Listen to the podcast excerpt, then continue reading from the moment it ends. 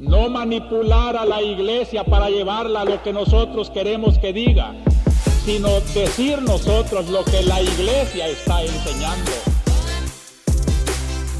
Bienvenidos a este episodio especial de La Conjura de los Tibios. Este episodio especial lo vamos a dedicar al viaje apostólico del Papa Francisco a la República Democrática del Congo y a Sudán del Sur eh, en esta peregrinación ecuménica de paz a Sudán del Sur que tuvimos al principio de este año. Entonces estamos dedicando este episodio especial, el primer episodio especial de este año a este, a este viaje apostólico y peregrinación ecuménica. Y como siempre está aquí eh, José Miguel y además nuestro nuevo co-host de la Conjura de los Tibios, que estamos muy felices de tener aquí. ¿Cómo están? Hola Marta, qué gusto. Eh, Padre Salvador, buenas, buenas noches, buenas noches a, toda nuestra audiencia. Pues sí, hoy, tendremos este episodio especial, eh, nuestro segundo episodio sobre un viaje apostólico del Papa Francisco. Y pues creo que hemos elegido dos viajes apostólicos muy significativos. El primero fue el de Canadá y ahora este a, la República Democrática del Congo y a Sudán del Sur, que creo que esta sí, digamos, si vamos a los, a los indicadores, al índice de desarrollo humano, a las listas de, de PIB nominal, etcétera, pues son de las naciones más pobres del mundo. Entonces, digamos que en este viaje apostólico el Papa Francisco fue a la periferia de las periferias. Y creo que eso es algo central del mensaje que, intentó comunicarnos, ¿no? Eh, creo que es un, viaje, ahorita iremos profundizando en él, eh, que marca, me parece de una manera muy clara, eh, lo que el Papa está viendo como prioridad en esta iglesia en salida y sobre todo eh, en esta actitud de, acogida y de acercamiento, sobre todo pues con los más, ya no solamente marginados, ¿no? sino con los verdaderamente excluidos, invisibilizados, descartados del mundo. Así es, José Miguel. Eh, muy buenos días a nuestra audiencia o, buenas noches, dependiendo de que nos escuchen. Lo padre de los podcasts, ¿verdad? Que a lo mejor hay gente que nos está escuchando ahorita haciendo ejercicio a lo mejor hay gente que está en el coche, habrá gente que está haciendo el quehacer de su casa o descansando muy a gusto. Felicidades por este, este acompañamiento que nos dan. Es un viaje muy interesante del, del Papa Francisco que hace a finales de enero, del 31 de enero al 5 de febrero. Es su primer viaje del año y eh, tiene mucha relevancia porque había sido cancelado. Este se iba a dar desde el año pasado y el Papa por motivos de salud y porque se sola eh, con el viaje también de Canadá, eh, su, situación de la rodilla y, diversos factores hicieron que este viaje se cancelara el año pasado y se tuvo que eh, posponer para, para realizarlo apenas se iniciara este como ustedes dicen, eh, por la distancia que recorre el Papa, no solo en el sentido físico, sino en el, eh, en el sentido de periferia, es decir, ir desde, desde Roma, desde el corazón de Europa, digamos, desde la visibilidad que tiene eh, la civilización, digamos, europea en este sentido para el mundo, el, viajar a, un lugar alejado donde hay muchísima pobreza, donde hay muchísima, una situación grave también de desplazamiento, de migración y de, de conflictos bélicos, eh, de guerras de guerrillas, de guerras tribales. Eh, el Papa salió esta vez mm, no solo a una eh, periferia eh, con la que quizá la mayoría de los,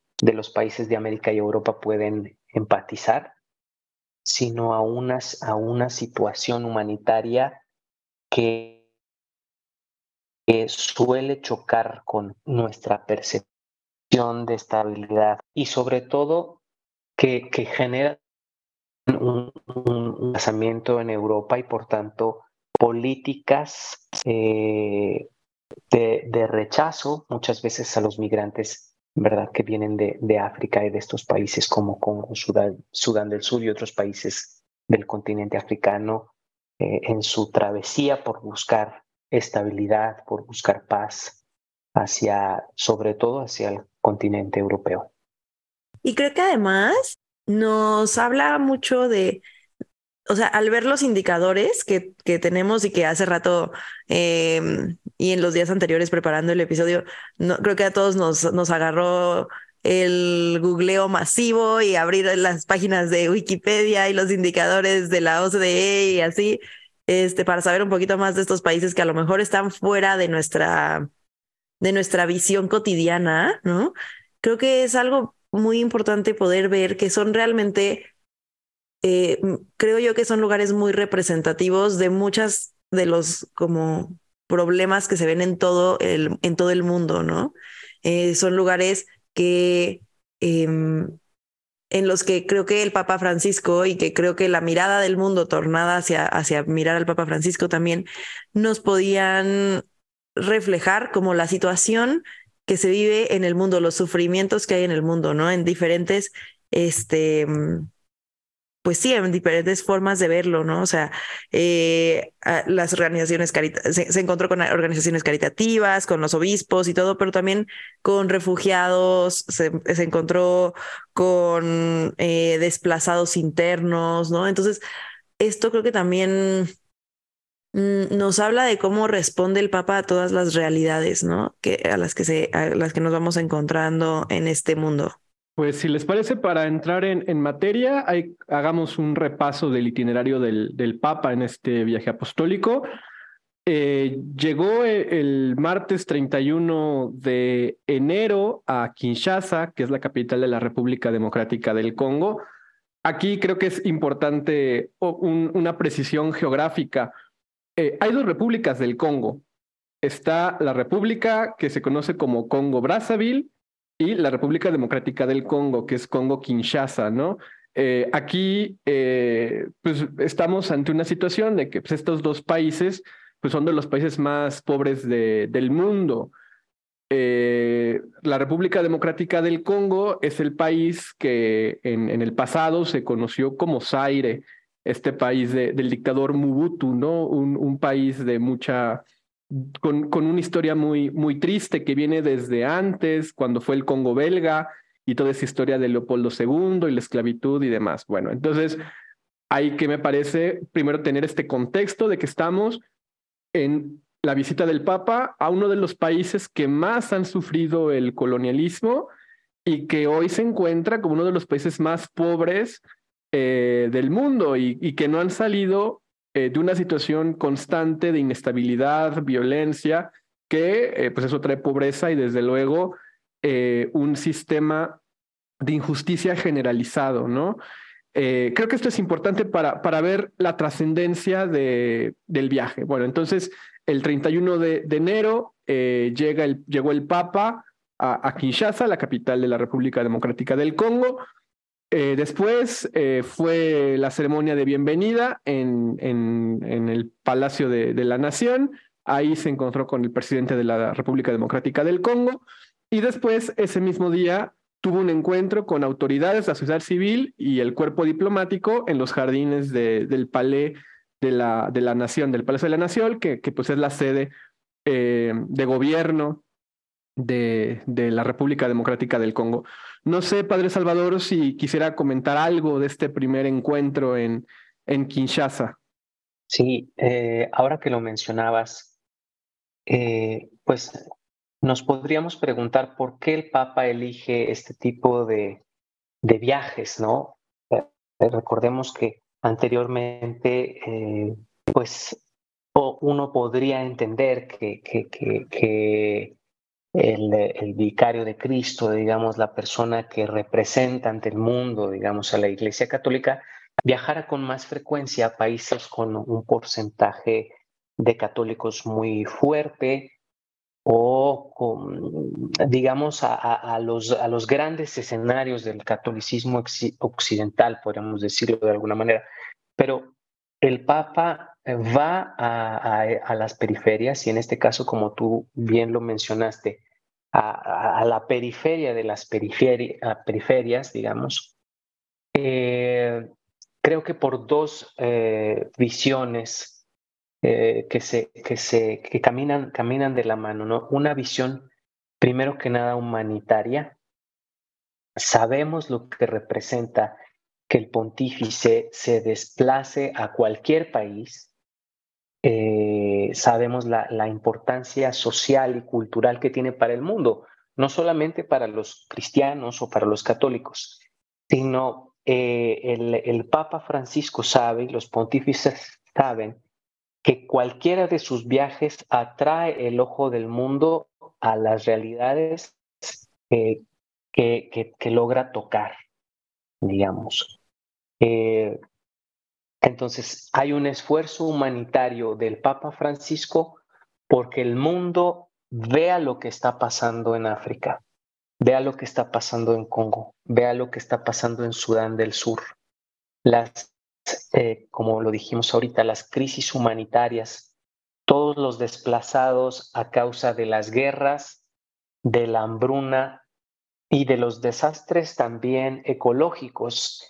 El Papa en alguna de sus entrevistas anteriores, cuando le preguntaban sobre la necesidad de Laudato Si, cuando él habla de la conversión que él hizo para, para adquirir una conciencia ecológica e, y escribir este documento tan bello acerca de la creación, eh, dijo que su conversión fue también por ver el drama de muchas comunidades humanas que se ven afectadas por, por fenómenos naturales eh, que, pues, que les orillan a desplazarse.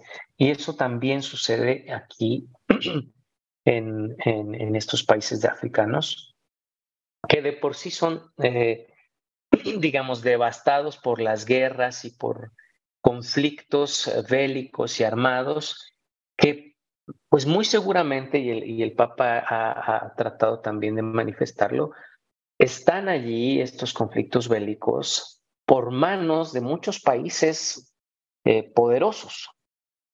Ahí hay, tráfico de armas y hay muchos intereses heredados de, épocas coloniales que, quizá ahora ese colonialismo se entiende de otra manera. Hay, hay una situación más bien de interés económico muy fuerte que no ve a los, a los seres humanos de estos países eh, en su dignidad plena, ¿no? Los ve como mercancía o como fuerza de trabajo. Entonces, esta, perdón, esa vertiente humanitaria y está después la vertiente, o van de la mano, la vertiente espiritual. Sabemos que para el Papa Francisco la reforma eh, de la iglesia, si se puede decir así, este paso a llevar a su plenitud a todo lo, lo que fue indicado en el Concilio Vaticano II, camina, hacia, camina con la mirada desde las periferias. Y esta es una idea del teólogo francés Henri de Lubac. Él, él, decía que una reforma siempre tiene que ser vista desde las periferias, ¿no? Tenemos que alejarnos del núcleo, digamos, social o cultural de la iglesia y, voltearla a ver como de, afuera hacia adentro, ¿no? Pero no de afuera porque pues las, las, personas eh, de las periferias son parte de la iglesia, pero que no se debe de ver como del centro hacia afuera, ¿no? Como que se tiene que ver de, las orillas para tener una perspectiva más amplia de la realidad. Y es por eso que, que, que, es tan importante para el Papa Francisco hacer este tipo de viajes a las, a las periferias. Y perdón si me salió un poquito de tu pregunta, pero nos puede ayudar, eh, nos puede ayudar mucho para eh, ver el panorama completo del viaje, eh, asomarnos a la siguiente audiencia general que el Papa Francisco dio en su regreso a Roma. Porque siempre que el Papa Francisco realiza un viaje apostólico, Inmediatamente después de su regreso a Roma, en la siguiente audiencia general de los miércoles, hace, digamos, un resumen, hace una síntesis de su viaje para compartirlo justamente con todos los cristianos desde pues desde la cátedra, ¿verdad? Desde, desde el Vaticano. Entonces, eh, este viaje, como lo decíamos ahorita, tuvo estas dos etapas. La primera fue en Congo, como lo, lo has explicado muy bien, y, y la siguiente fue en Sudán del Sur. Si nos vamos a lo que comentó en su primer encuentro, que fue con, eh, con las autoridades mm, de la sociedad civil, el Papa Francisco les, les decía que, que, él ve a África como un diafragma, como, como un pulmón gigante, ¿no? Que, que por desgracia ha sido golpeado por la violencia como un, puñetazo muy duro, ¿no? Que, que, le, asfixia y, y, que pareciera que a veces África está, está así como sofocada por, por un golpe de violencia, mientras los congoleños luchan por salvar su dignidad y por salvar la integridad territorial frente a todos los intentos externos eh, o internos de fragmentar el país, el Papa quiere recordarles la unidad en el nombre de Jesús. Y por eso eh, su, primer, su primer mensaje habla de reconciliación y de paz. Y en este, en este discurso con las autoridades usó la imagen del diamante, eh, ver como al Congo como un diamante de la creación, decirles a las personas que son infinitamente más valiosos que cualquier bien que pueda brotar del suelo africano que de por sí es fértil y fecundo. ¿no? Y, y el Papa muestra esta cercanía, les dice que quiere abrazarlos y recordarles el valor que tienen, que es inestimable para la iglesia. Y quiere animarles a que tengan una visión de futuro. Quiere sobre todo inyectarles esperanza. Esto es, digamos, la parte nuclear del mensaje, de este primer mensaje. Y creo que es importantísimo en estos países que son países jóvenes, bueno, eh, el Congo es un poco menos, pero eh, Sudán del Sur, que es un país, es el país, ahorita lo estábamos hablando antes de, de empezar a grabar, ¿no? El país más joven reconocido por la comunidad internacional.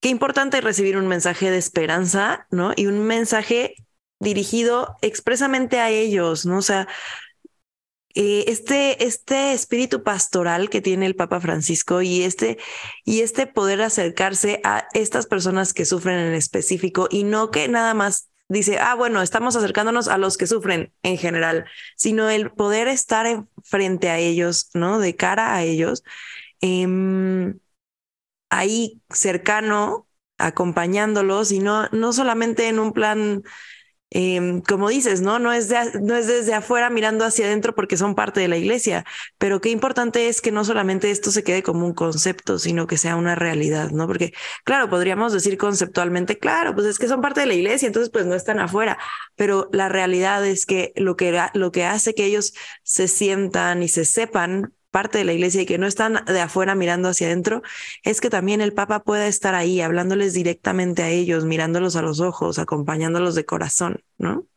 Y me parece sobre todo en una actitud no colonialista, ¿no? Que creo que el Papa lo, lo, resalta en este mismo discurso sobre, sobre los diamantes. O sea, África ha sido vista y es vista todavía como un gran proveedor de materias primas, ¿no?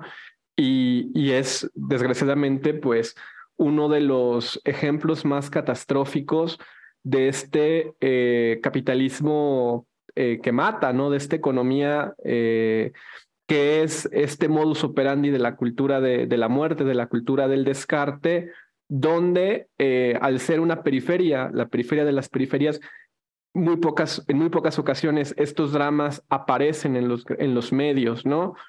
Entonces creo que el Papa alienta a, estos países olvidados, a estos países eh, descartados, a que se encuentren eh, con la dignidad eh, humana que anuncia el Evangelio y como decía el Padre Salvador, ¿no? Presenta la esperanza y un horizonte que va más allá, digamos, del progreso comprendido en la clave del mercado, en la clave de los indicadores, ¿no? O sea, el Papa no, no va al Congo simplemente a dar un discurso, por ejemplo, como cuando es una visita diplomática oficial, donde se anuncian inversiones, eh, planes de rescate económico a países eh, del tercer mundo, etcétera. El Papa aquí lo que va es a encontrarse pues con los descartados, ¿no? Con, con los crucificados y les recuerda que ellos eh, son parte de la iglesia, ellos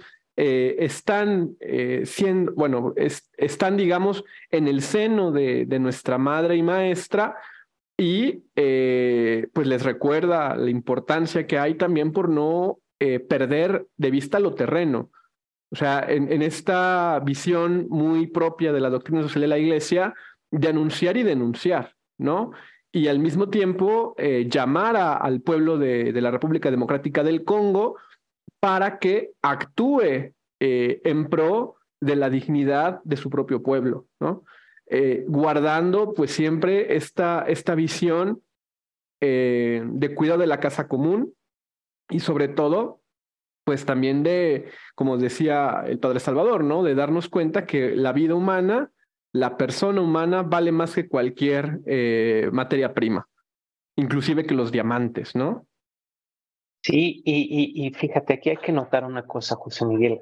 El Papa hizo un esfuerzo enorme por dar visibilidad a las situaciones que se están dando en estos países. Eh, hay, que, hay que señalar una cosa muy interesante. El Papa fue acompañado por el periodista eh, Antonio Spadaro, el director de la revista La Civiltà Católica, como en otros, como en otros de sus viajes. Y eh, el padre Spadaro decía una cosa que pisó un poco los callos de otros periodistas y incluso le, contestaron un poco de, forma agresiva. El padre Antonio Espadaro dijo, parece que este viaje en particular del Papa ha pasado desapercibido por muchos medios. Y es una cosa trágica. O sea, a ver, los medios cubrieron mucho el, tema del Papa pidiendo perdón en Canadá. Hubo mucha visibilidad.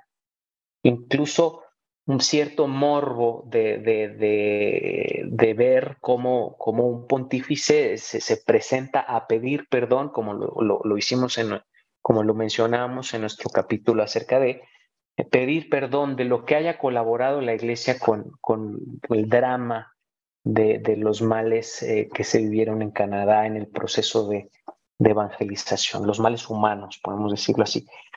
Pero esos mismos medios que, que, hurgaron con morbo a lo mejor en este viaje, en ese viaje a Canadá, no le dieron toda la visibilidad a los mensajes tan duros o fuertes que tuvo el Papa Francisco hacia estas realidades eh, en África. Eh, y, entró de lleno, eh, tan solo en este recibimiento, en este encuentro con autoridades, desde el primer día tuvo, tuvo frases que pusieron el dedo en la llaga. Por ejemplo, les dijo que tras el colonialismo político se ha desarrollado un colonialismo económico igualmente esclavizador. Así que en ese país, eh, el, país del Congo, que es abundantemente depredado, no es capaz de beneficiarse suficiente de sus inmensos recursos. Y se ha llegado a la, paradoja perdón, de que los frutos de su propia tierra los, lo conviertan en extranjero para sus habitantes.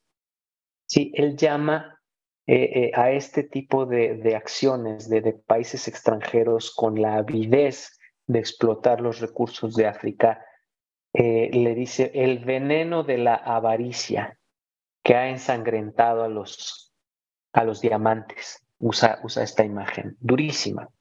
Y y aquí desde el principio hizo un llamamiento muy fuerte a todos esos poderes que tienen sus manos en África. Dijo con muchísima fuerza y claridad, dijo, no toquen la República Democrática del Congo, no toquen el África, dejen de asfixiarla, porque África no es una mina que explotar ni una tierra que saquear, que África sea protagonista de su propio destino. Y fuertísimo, ¿no? Porque justo antes de eso es justo lo que dices, ¿no? A ver, este, realmente cuánta ha sido la atención que se le ha puesto a este mensaje, ¿no? Y eh, el Papa dice un poco antes de decir eh, que no toquen a la República Democrática del Congo, dice em, que merecen atención y que, o sea, que son, que son poblaciones que merecen atención y que merecen, este, pues, su propio desarrollo, ¿no?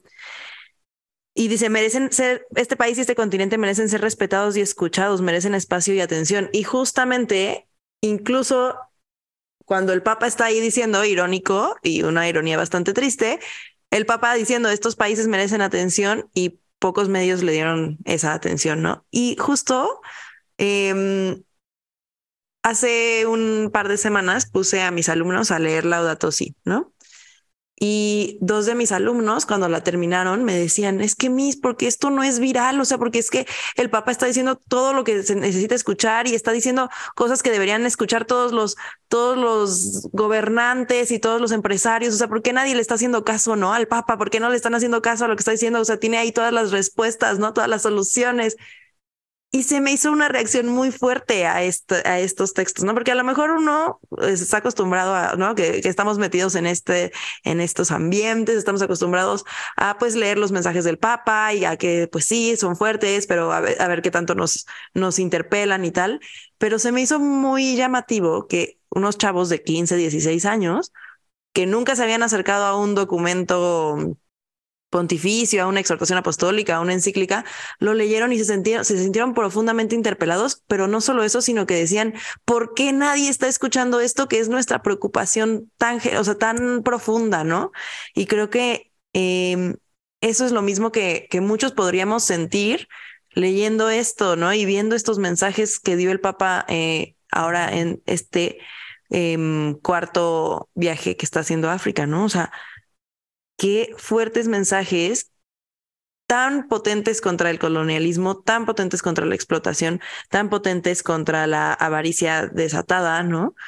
Y, y justo, o sea, como que me, me, resonó mucho ahorita en el corazón, ahorita que estabas diciendo este, eh, esto de que pues no todos los medios le habían puesto atención, me resonó mucho lo que me decían estos alumnos, ¿no? O sea, ¿por qué no estamos como, o sea, todos escuchando este mensaje, ¿no? El Papa le pidió a las personas que, mm, que recuerden los desastres cometidos a lo largo de los siglos en detrimento de las poblaciones de África, que no se olviden de este país, de este continente, que África retome nuevamente eh, su esperanza, que viva con, con, la sonrisa. Él apela mucho a observar a los niños, a ver cómo los niños, aún en medio de las más grandes carencias, pues siguen, siguen sonriendo y siguen teniendo mucha esperanza en un futuro en el que puedan, del que puedan ser partícipes en su propia tierra, ¿verdad?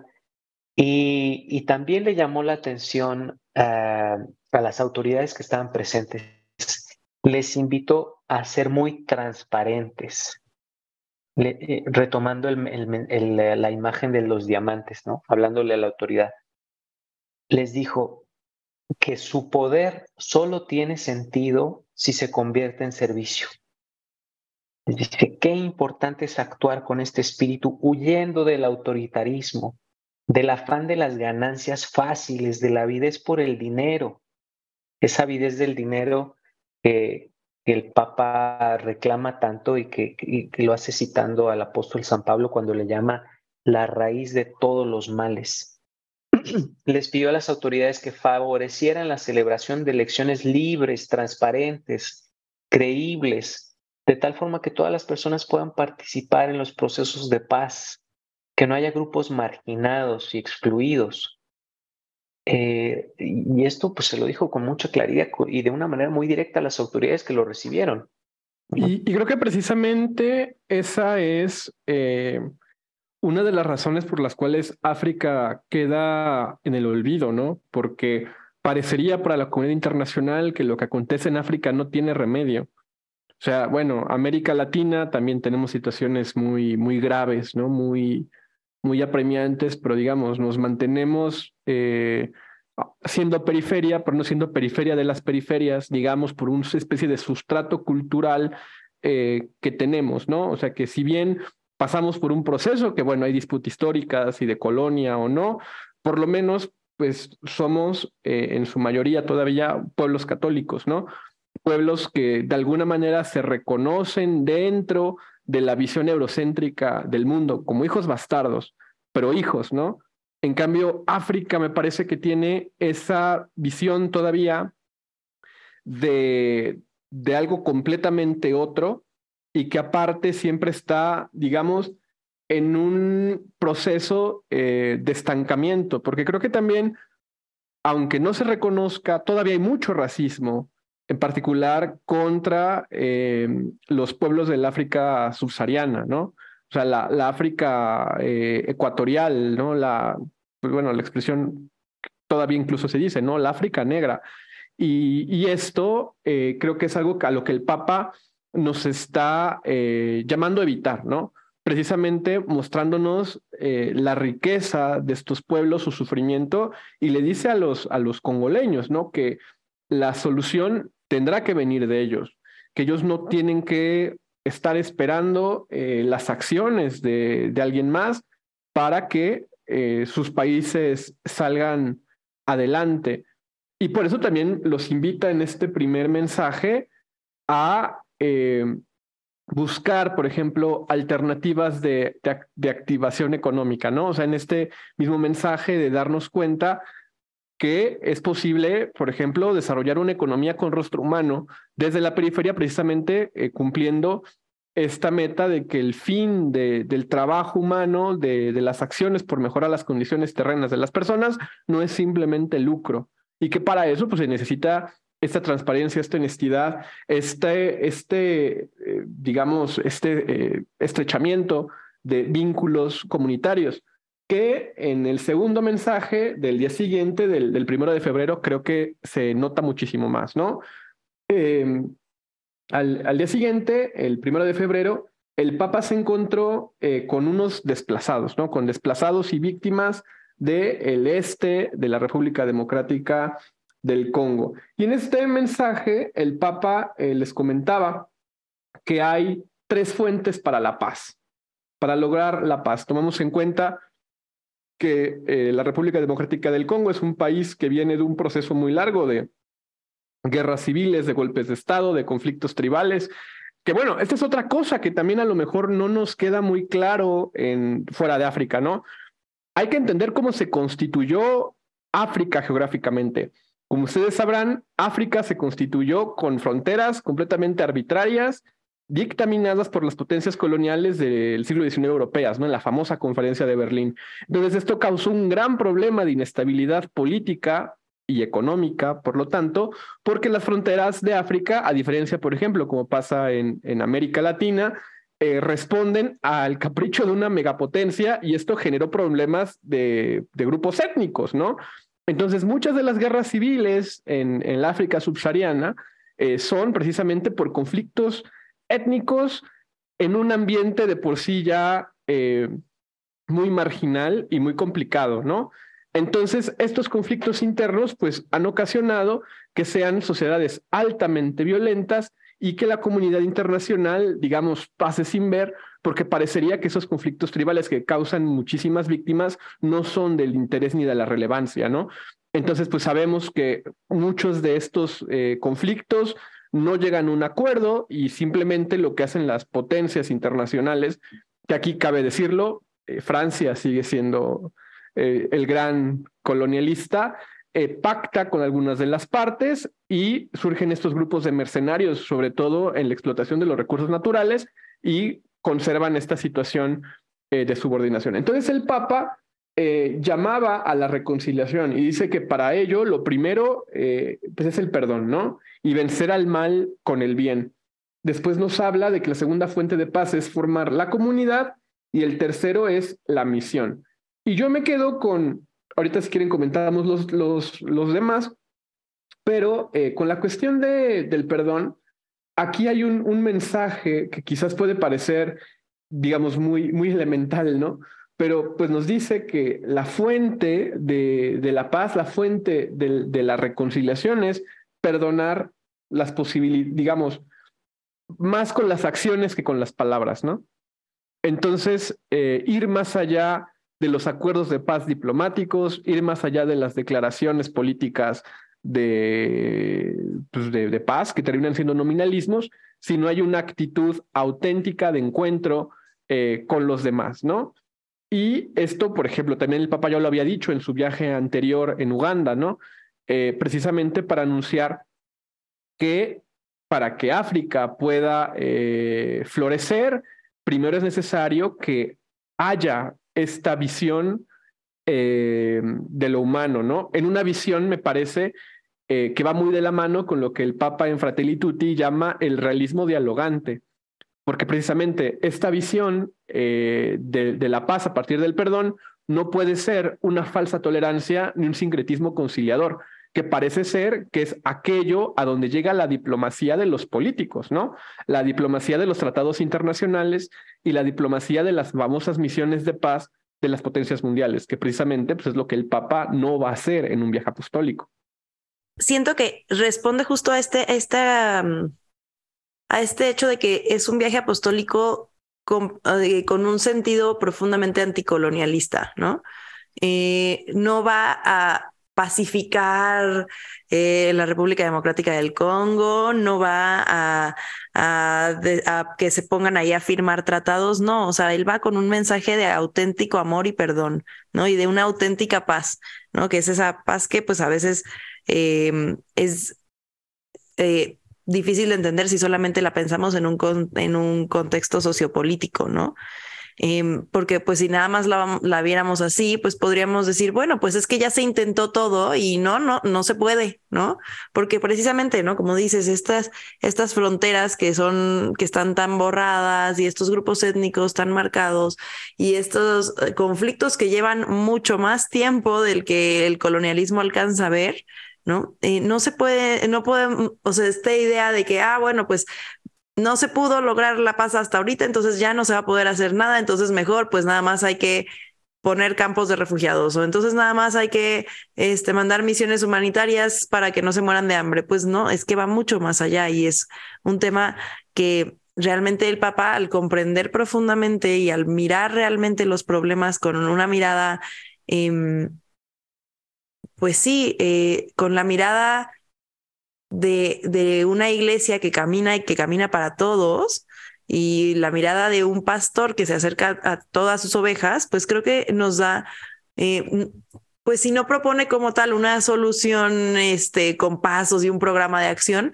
pero sí propone los puntos básicos para que las personas mismas, o sea, para que la misma, las mismas personas de África sean quienes construyan esa paz, no un tercero, no un ente colonial, no un, eh, ajá, no, no una empresa ni una organización externa, sino que ellos mismos crear su propio proceso de paz.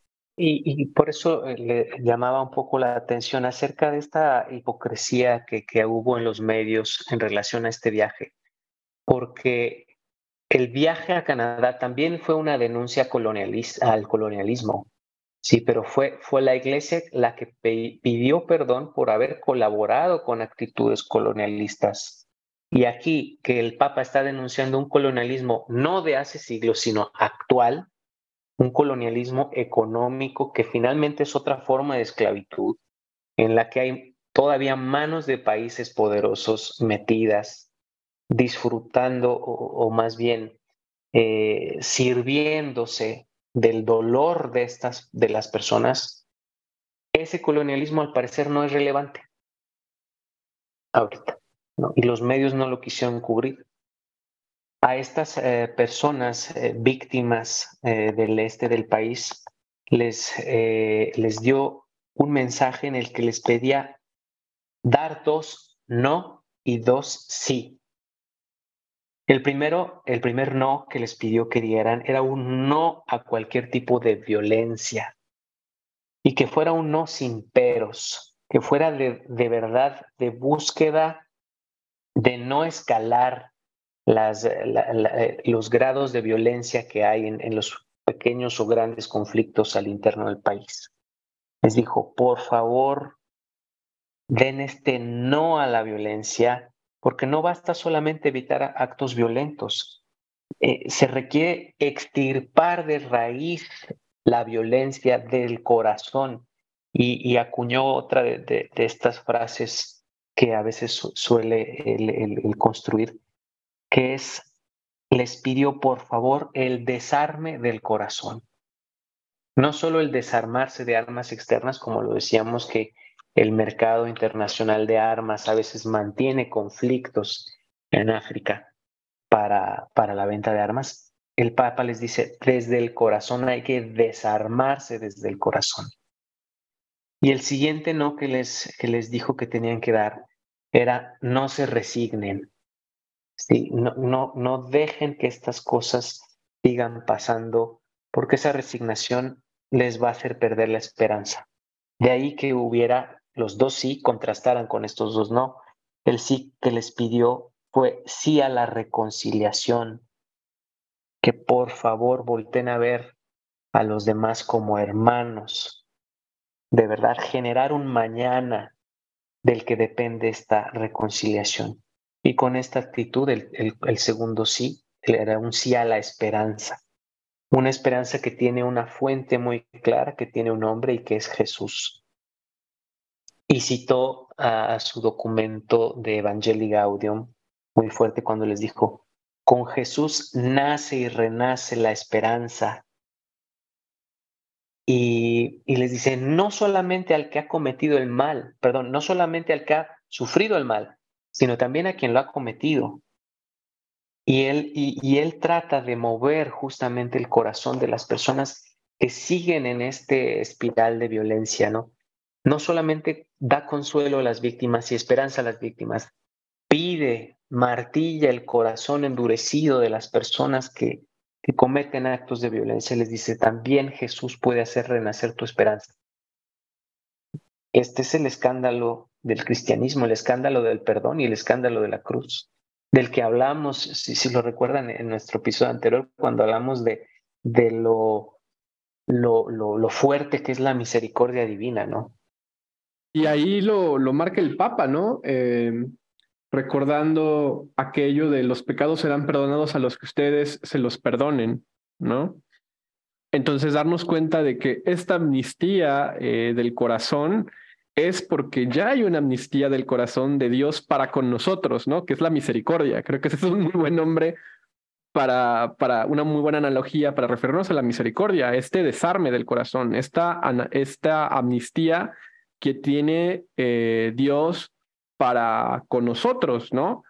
Y precisamente estamos llamados a, imitar esta, esta actitud que es necesaria para, para la paz y la convivencia. Y a mí con, estas palabras, a mí me resonaba este punto que está en, en Fratelli Tutti, eh, cuando el Papa habla del derecho a no emigrar, ¿no? Y, a buscar eh, por todos los medios posibles el tener las condiciones para permanecer en la propia tierra me parece que esto es precisamente eh, porque eh, se vive una, una, situación de desesperanza, que es lo que alimenta las grandes eh, migraciones masivas de esta África subsahariana a, Europa, ¿no? Entonces el Papa me parece que ve, ve la problemática y se da cuenta de que precisamente no porque se migre a Europa se tendrán necesariamente mejores condiciones de vida y que por eso se tiene que buscar ahí en, el dolor, ahí en la miseria, ahí en la pobreza, pues este resplandecer del diamante que pasa por el crucificado y por su esperanza y que edifica en un encuentro, ¿no? Em, y, me parece que precisamente en esta situación de conflicto, pues lo primero, me parece, es buscar un principio de unidad, ¿no? Un principio de, de comunidad donde se, se vea que, como dice el principio de Evangelii Gaudium, la unidad es superior al conflicto y que para que haya unidad, pues tiene que haber comunión y para que haya comunión tiene que haber un mismo sentir y ese mismo sentir creo que en la propuesta del Papa es precisamente la, amnistía del corazón, eh, que no respet, que digamos trasciende eh, religiones, trasciende ideologías políticas, trasciende eh, etnias, trasciende idiomas, porque hay un mismo sentir con el prójimo. Y que me parece que también aquí es importante señalarlo, no es solamente un llamado a los ciudadanos de la República Democrática del Congo, en general este mensaje se lo da a toda África. eh, para que busquen esta concordia, ¿no? Creo que esa es otra palabra bonita que podría relacionarse con la amnistía del corazón, la concordia, ¿no? O sea, que, que, hay un mismo corazón eh, y una misma actitud de reconciliación para con el otro, que pues es el sentido de una comunidad. Una comunidad eh, en, valga la redundancia, en comunión, en la esperanza, eh, sostenida en Cristo, sí, pero en aquellos que no tienen la fe, que, el Papa precisamente creo que también es muy, muy explícito en ese tipo de mensajes, por lo menos en la dignidad humana y en el compromiso con la no violencia, con cualquier tipo eh, de evitar cualquier tipo de violencia. Y creo que de, de este momento particular de, este viaje apostólico, el final de ese mensaje me parece que podría justo como sintetizar esto que hemos estado hablando sobre este, este, este momento del viaje apostólico, ¿no? Dice, eh, es una decisión, es hacer sitio en nuestros corazones para todos. Es creer que las diferencias étnicas, regionales, sociales, religiosas y culturales vienen después y no son obstáculos, que los demás son hermanos y hermanas, miembros de la misma comunidad humana, que cada uno es destinatario de la paz que Jesús ha traído al mundo.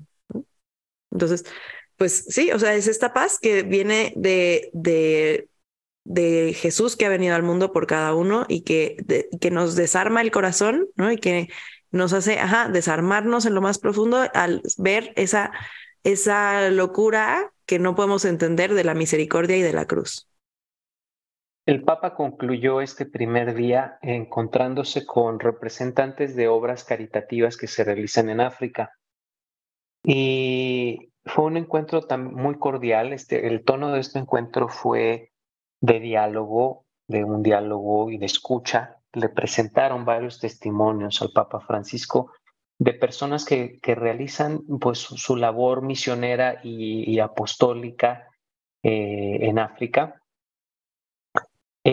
Y aquí hay que, hay que también esto, eh, ver que también esto necesita una visibilidad. La Iglesia sigue haciendo misiones humanitarias muy importantes en África.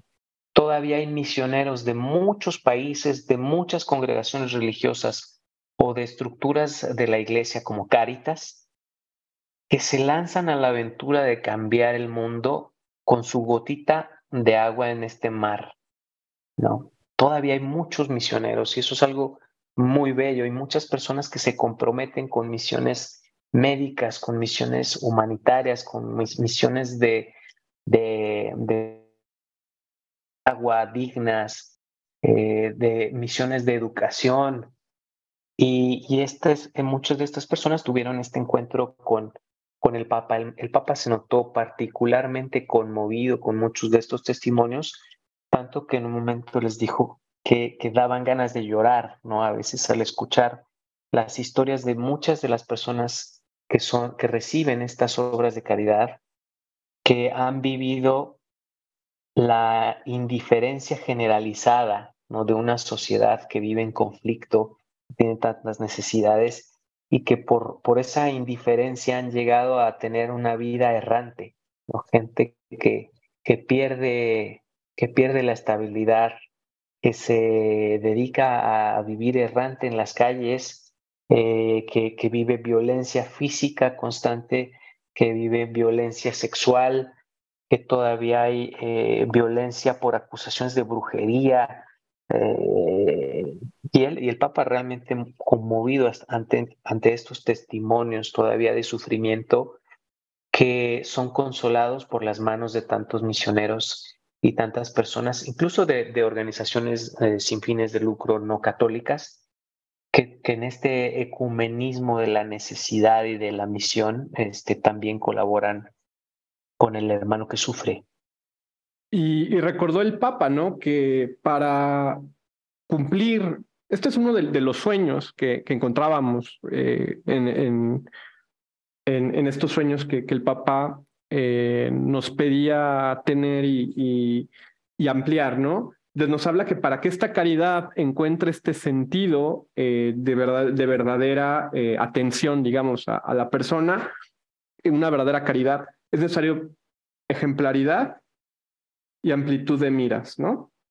y, después conexión. O sea, por ejemplaridad, eh, nos dice que es muy importante una coherencia y credibilidad y transparencia, ¿no? Entonces, con todos los hermanos eh, misioneros, ONGs y demás en África, pues lo que se busca es una intención recta del corazón. Y sobre todo, pues querer sentir y vivir con ellos, ¿no? No terminar eh, siendo este tipo de, de, actitudes de caridad un pretexto más para la colonización, que es algo que el Papa frecuentemente ha, ha denunciado y que precisamente inclusive invita a la Iglesia a no caer en esas actitudes de evangelización o de colonialismo disfrazado de evangelización. Que, a ver, aquí también no, no hay que cegarnos. O sea, Leopoldo II, este eh, dueño del Congo belga, porque él se autoproclamaba dueño del Congo belga, en teoría era un rey católico. Era el rey de Bélgica, ¿no? Entonces, pues también es cierto que igual hay una, así como, como hubo en Canadá esta historia donde la iglesia quizás cometió algunos abusos, también me parece que el tema del colonialismo de la fe en África es un tema pendiente y que valdrá la pena eh, revisarlo, ¿no? Creo que esto, es una de esas llagas abiertas, supurantes que actualmente tiene la iglesia y que pasan por muchos temas, que creo que aquí no vale la pena profundizarlos. Pero pues bueno, o sea, ustedes si analizamos cómo ha sido un poco la situación de la iglesia en África, nos daremos cuenta de que no es nada sencilla. Justo eso que, decías también, en otras ocasiones ha tratado de darle visibilidad al, colonialismo ideológico que hay en, en, África y que le imponen organizaciones eh, mundiales, ¿no? Sabemos perfectamente que a veces la ayuda humanitaria viene condicionada a aceptar bajo bandera de salud sexual, por ejemplo, pues eh, muchos eh, principios ideológicos que van en contra de la fe de, las personas. Y es eso, es un colonialismo ideológico, finalmente, a cambio de satisfacer una necesidad, o sea, lucrar con el hambre de, de una persona para imponerle una forma de pensar. Sí, y también pues es la manera como, por ejemplo, Europa ha mantenido eh, la situación de subordinación de África a ellos, ¿no? Con ese tipo de ayudas humanitarias eh, que van a dar a gobiernos poco transparentes, mediados por ONGs poco transparentes y que conservan pues esta situación permanente de, de crisis y de caos, ¿no? Y por eso también nos habla de esta amplitud de miras y nos dice que por eso es muy importante que estas iniciativas y obras de bien eh, trasciendan estos, digamos, lugares comunes del asistencialismo y realmente se preocupen por un compromiso eh, con las personas, ¿no? Y con las situaciones particulares que se viven eh, en estas periferias, como yo les decía, estas periferias de las periferias, ¿no? Y aquí es muy importante, pues, que los misioneros eh, católicos, los apostolados católicos, no pierdan de vista este, este sentido eh, amplio, eh, adecuado, para dar alivio y esperanza a la población, como, como nos dice, ¿no? Y por último, nos, nos habla el Papa de, de, que tiene que haber un tercer elemento que es la, la conexión, ¿no? Y esta conexión se refiere a la, a la comunión, ¿no? A la comunión que vaya más allá eh, de lo que mencionábamos anteriormente, ¿no? De las etnias, de las religiones, y eh, se busque eh, un mismo espíritu que, digamos, no sea uniformador, pero que guarde principios de comunión para el bien común, que creo que esto es otra cosa súper importante, ¿no? Y por eso es muy importante, como él dice, trabajar en red, cada uno con su propio carisma, compartiendo los asuntos eh, urgentes, las prioridades, las necesidades, sin ser razones ni autorreferencialidades. Em, que yo, insisto, o sea, ah, creo que aquí también el Papa le jala un poco las orejas, pues a estas pretensiones que también luego hay dentro de la propia iglesia de cierto colonialismo de la fe, que en África es una situación em, compleja, muy, muy, muy, muy compleja. Eh, ustedes, bueno, nuestra audiencia quizás lo sepa, ¿no? África ha sido em, un tema complicado, digamos, en historia de la iglesia, porque todavía es de aquellos lugares en el mundo donde la mayoría del clero no es local. la mayoría del clero todavía es, sobre todo de congregaciones religiosas, son eh, misioneros, sacerdotes, religiosas extranjeros que llegan a, África. Entonces el Papa los invita a que vayan con un encuentro auténtico, con una actitud, eh, digamos, no de paternalismo, sino, eh, pues eso, de, del servicio de hermano a hermano, ¿no?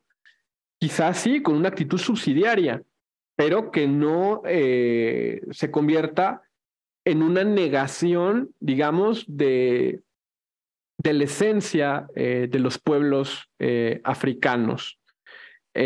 aquí también me parece que este, este viaje apostólico estuvo lleno de estos signos, ¿no? Por ejemplo, que el Papa en varios mensajes utilizó palabras en suajili y, y recuperó conceptos de las propias sabidurías, Em, de, los, de los pueblos eh, originarios de, esta región del mundo, en, muy en el espíritu de la teología del pueblo, ¿no?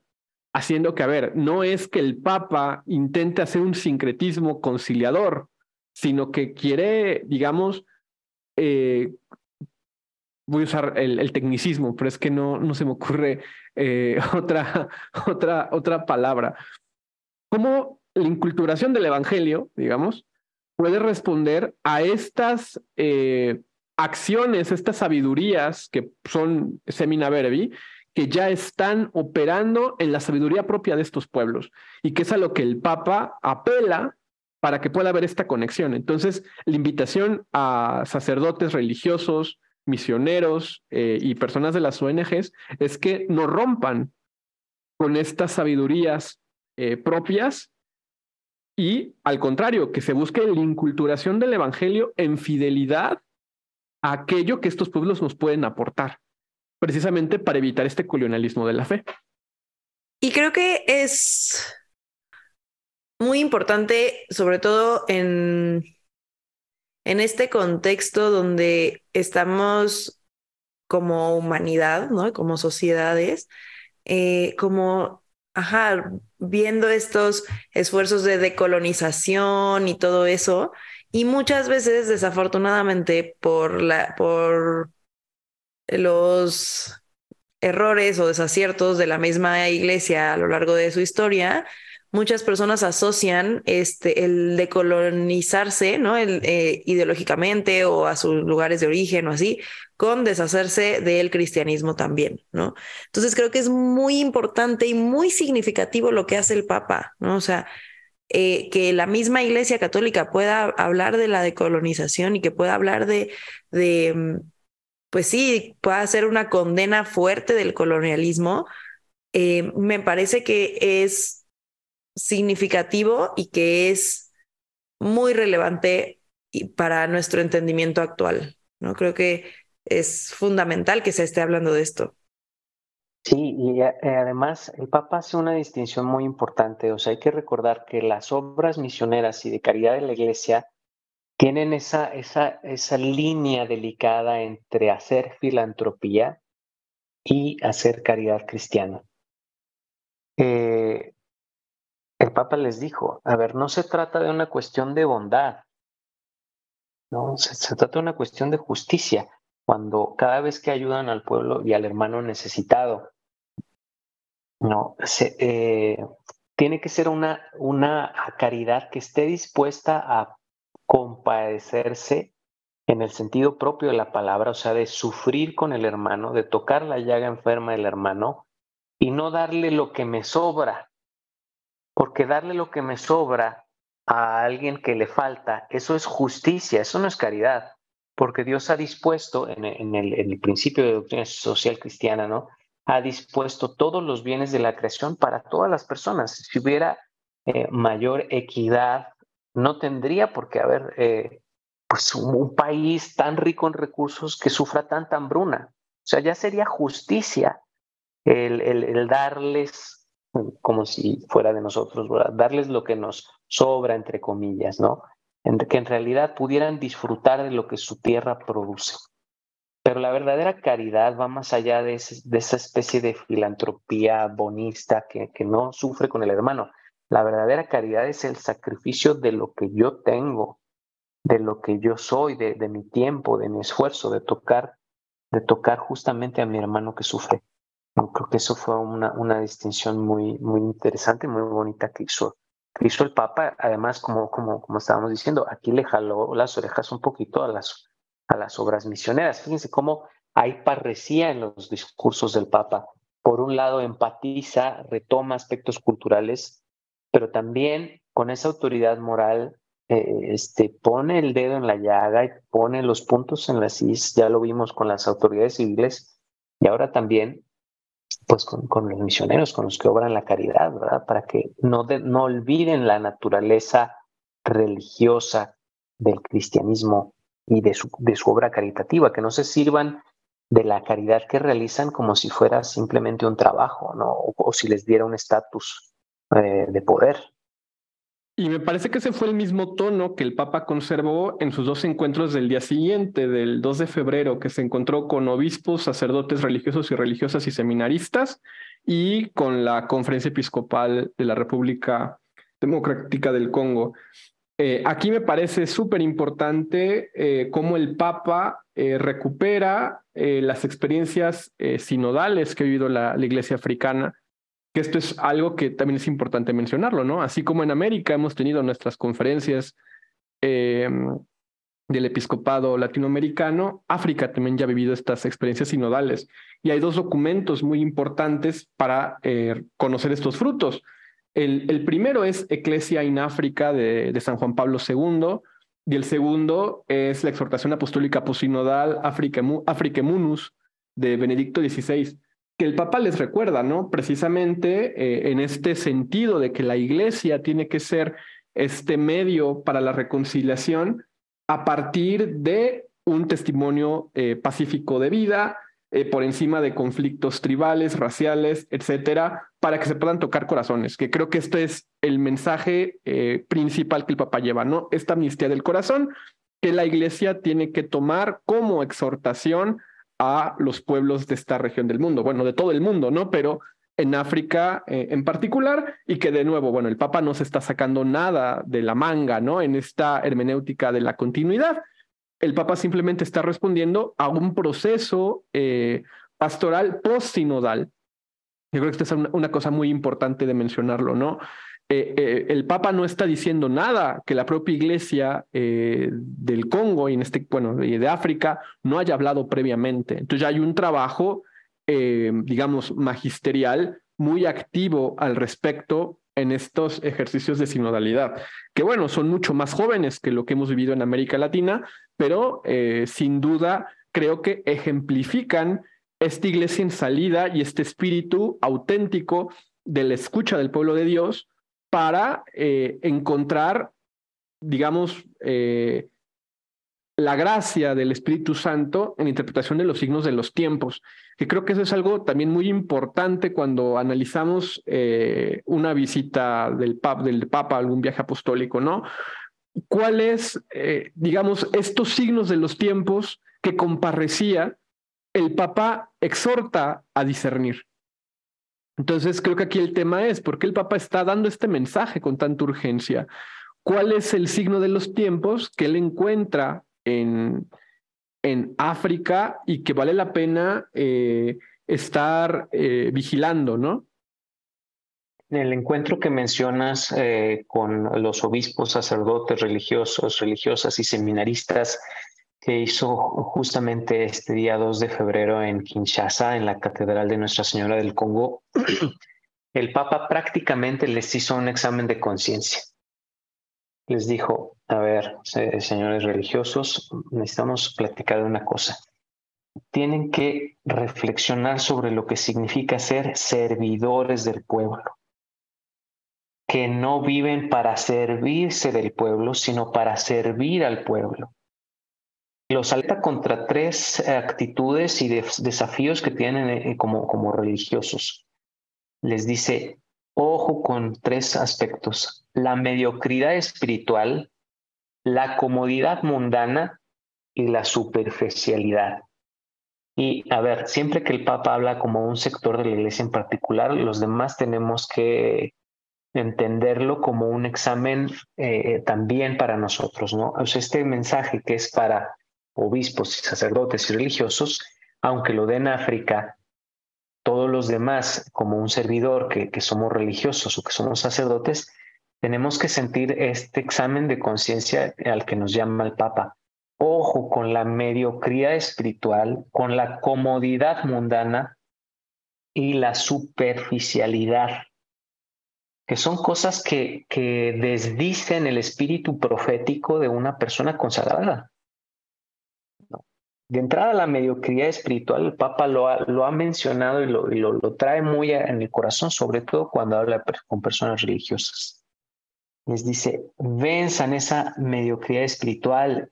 El secreto es la oración, la unión con Dios, el hacer de la celebración eucarística el corazón palpitante de su día a día. Les pide a los sacerdotes, recuerden la liturgia de las horas que nos permite rezar con la iglesia de una forma regular, no lo descuiden. y tampoco, y eso les pide encarecidamente, no olviden la confesión. También nosotros, diciéndole a los sacerdotes, ¿no? necesitamos ser perdonados para poder ofrecer misericordia. ¿no? Aquí, aquí creo que creo que está apelando al espíritu de la identidad religiosa, al, espíritu profético que tienen que ser los religiosos y los sacerdotes en, en, la sociedad.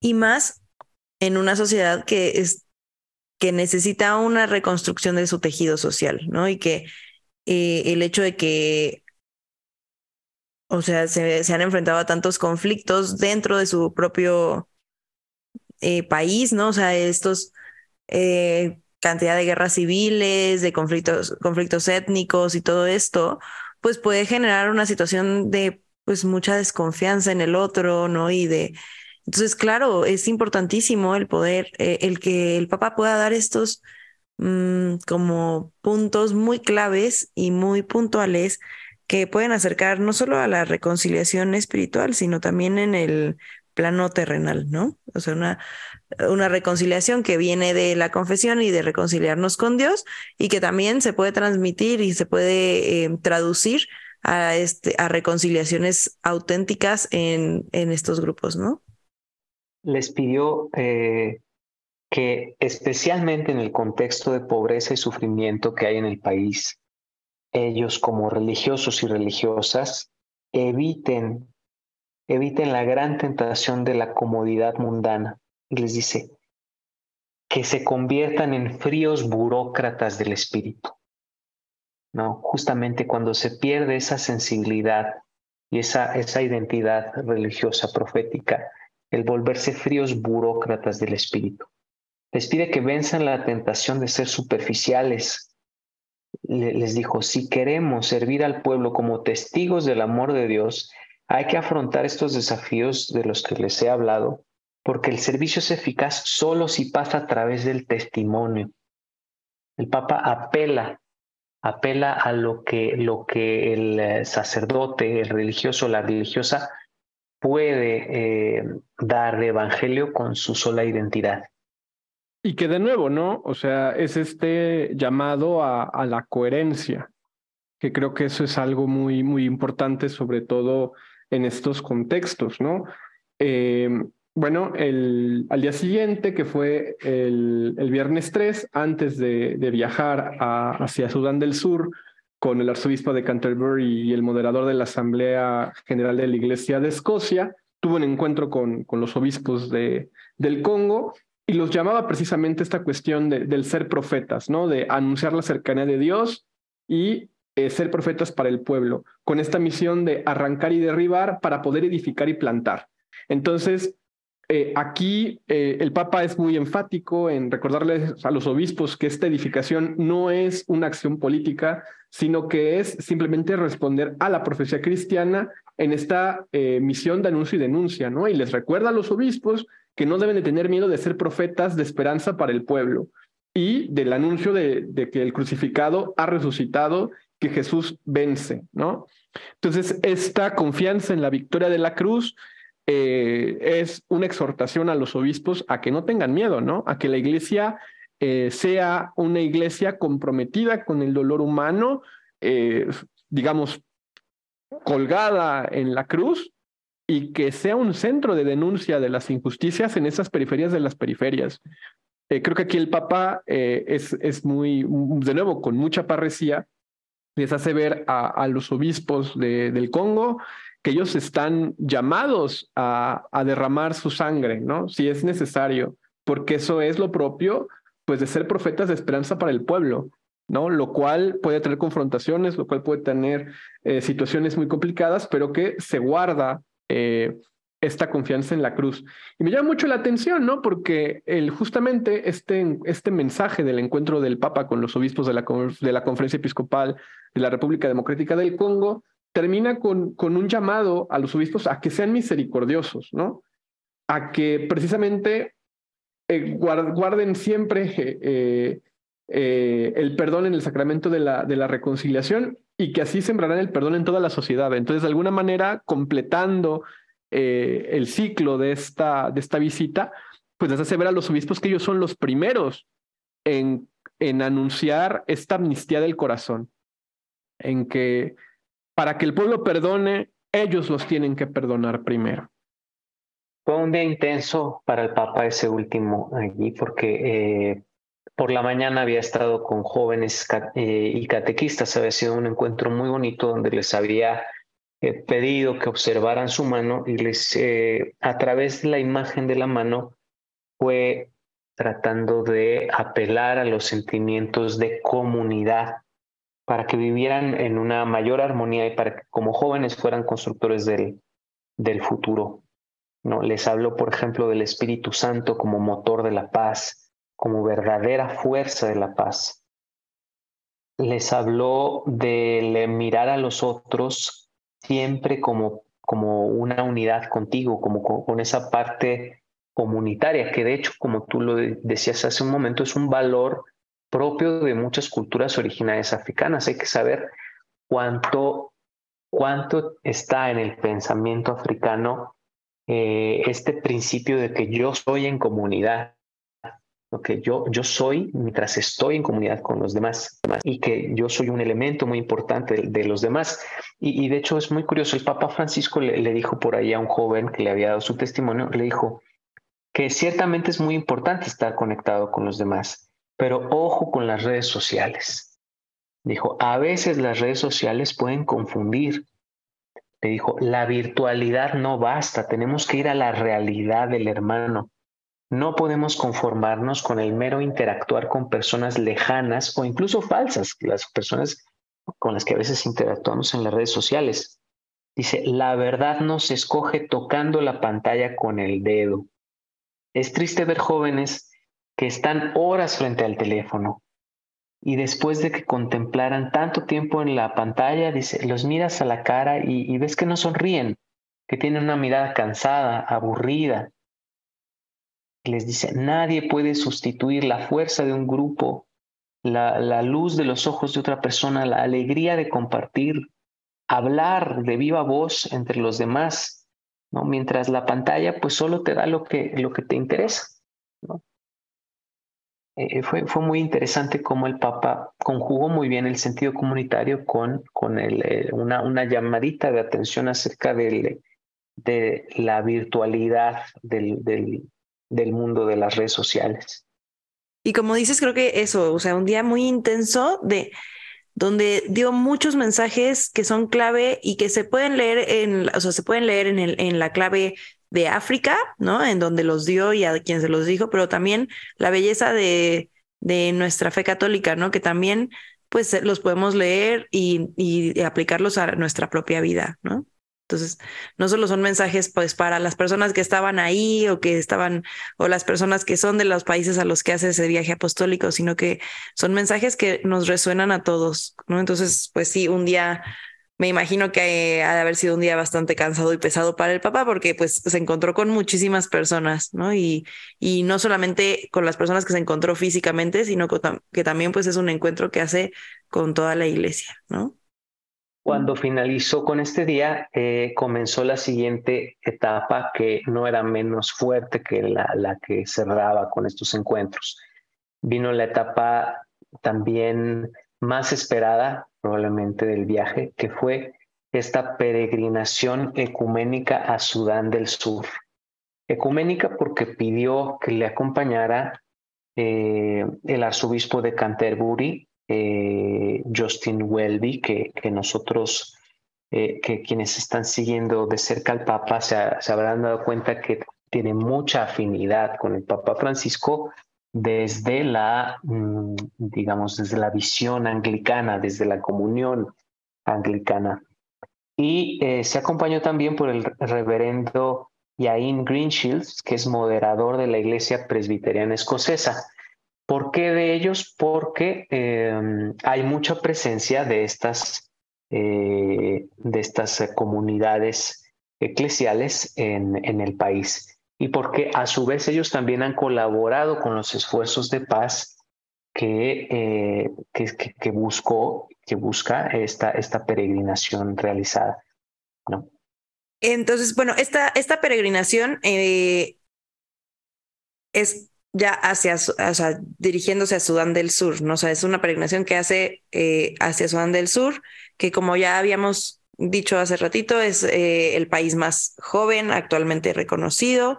Eh, se independizaron de Sudán ¿no? en 2011 y pues el Papa hace, eh, hace esta peregrinación ecuménica a, esta, a este país que además de ser el más joven, también es el que está más bajo en el índice de desarrollo humano en el mundo, ¿no? Entonces, híjole, creo que es muy simbólico y, muy, muy marcado que esta peregrinación ecuménica se haga a este país que tiene estas dos características, sumamente joven y sumamente pobre. Esta, esta visita a Sudán del Sur tiene, tiene, un, tiene un precedente que quizá habíamos dejado pasar. Eh, en el 2019, eh, el Papa Francisco organizó en el Vaticano un retiro espiritual con autoridades de Sudán del Sur, a propuesta del arzobispo de Canterbury, de Canterbury, eh, Justin Welby. Y en este, en este retiro espiritual, en esta actividad de, de corte muy espiritual, estuvieron presentes el presidente y el vicepresidente de Sudán del Sur. Cuando ellos llegaron al Vaticano y que eh, los recibió el Papa Francisco, eh, hubo un gesto que los medios sí replicaron mucho por lo, por lo poco usual. Yo creo que no, yo no recuerdo haberlo visto antes. Y en cuanto se presentan estas dos autoridades del país de Sudán del Sur, el Papa Francisco llegó hacia ellos y se inclinó, se postró en el suelo y besó los pies de estos políticos. Obviamente nadie se lo esperaba, ni ellos seguramente, pues digo, obviamente ellos menos se lo esperaban, pero me refiero a medio que lo cubrió a Radio Vaticana, pues, pues fue, fue, fue casi como un escándalo. Y, este, este gesto sí fue replicado por todos los, los medios, sí en su momento apareció en titulares y en portadas, y eh, se preguntaban por qué. La realidad es que estos dos mandatarios traían un problema eh, entre ellos, un problema político muy fuerte que había prácticamente empujado a su país a una guerra civil. Y después de toda la violencia que se vivió en el país, lograron llegar a un acuerdo de paz y a firmar un gobierno de unidad. Entonces, el Papa eh, les, pues les con este gesto les, les agradeció muchísimo, ¿no? Porque el firmar un acuerdo de paz, frenar la guerra en su país, eh, pues significó eh, frenar la, la, ola de muerte y de violencia que se estaba dando. A mí me recordó mucho al profeta Isaías, ¿no? Dichosos los pies del mensajero que anuncia la paz. Y yo creo que el Papa sintió ese impulso de, pues, de inclinarse y besar los pies de estos mandatarios. Entonces fue a quienes eh, encontró eh, en, este, en esta etapa de su peregrinación ecuménica. Sí, justo estaba leyendo hace un ratito que este, que este conflicto entre estos dos mandatarios, que venía durando desde 2013 y que terminó ya oficialmente en febrero de 2020, había llevado em, a muchísimas personas a ser desplazadas de, de Sudán del Sur y a tener que moverse y que gracias a eso pudieron empezar a regresar a casa, ¿no?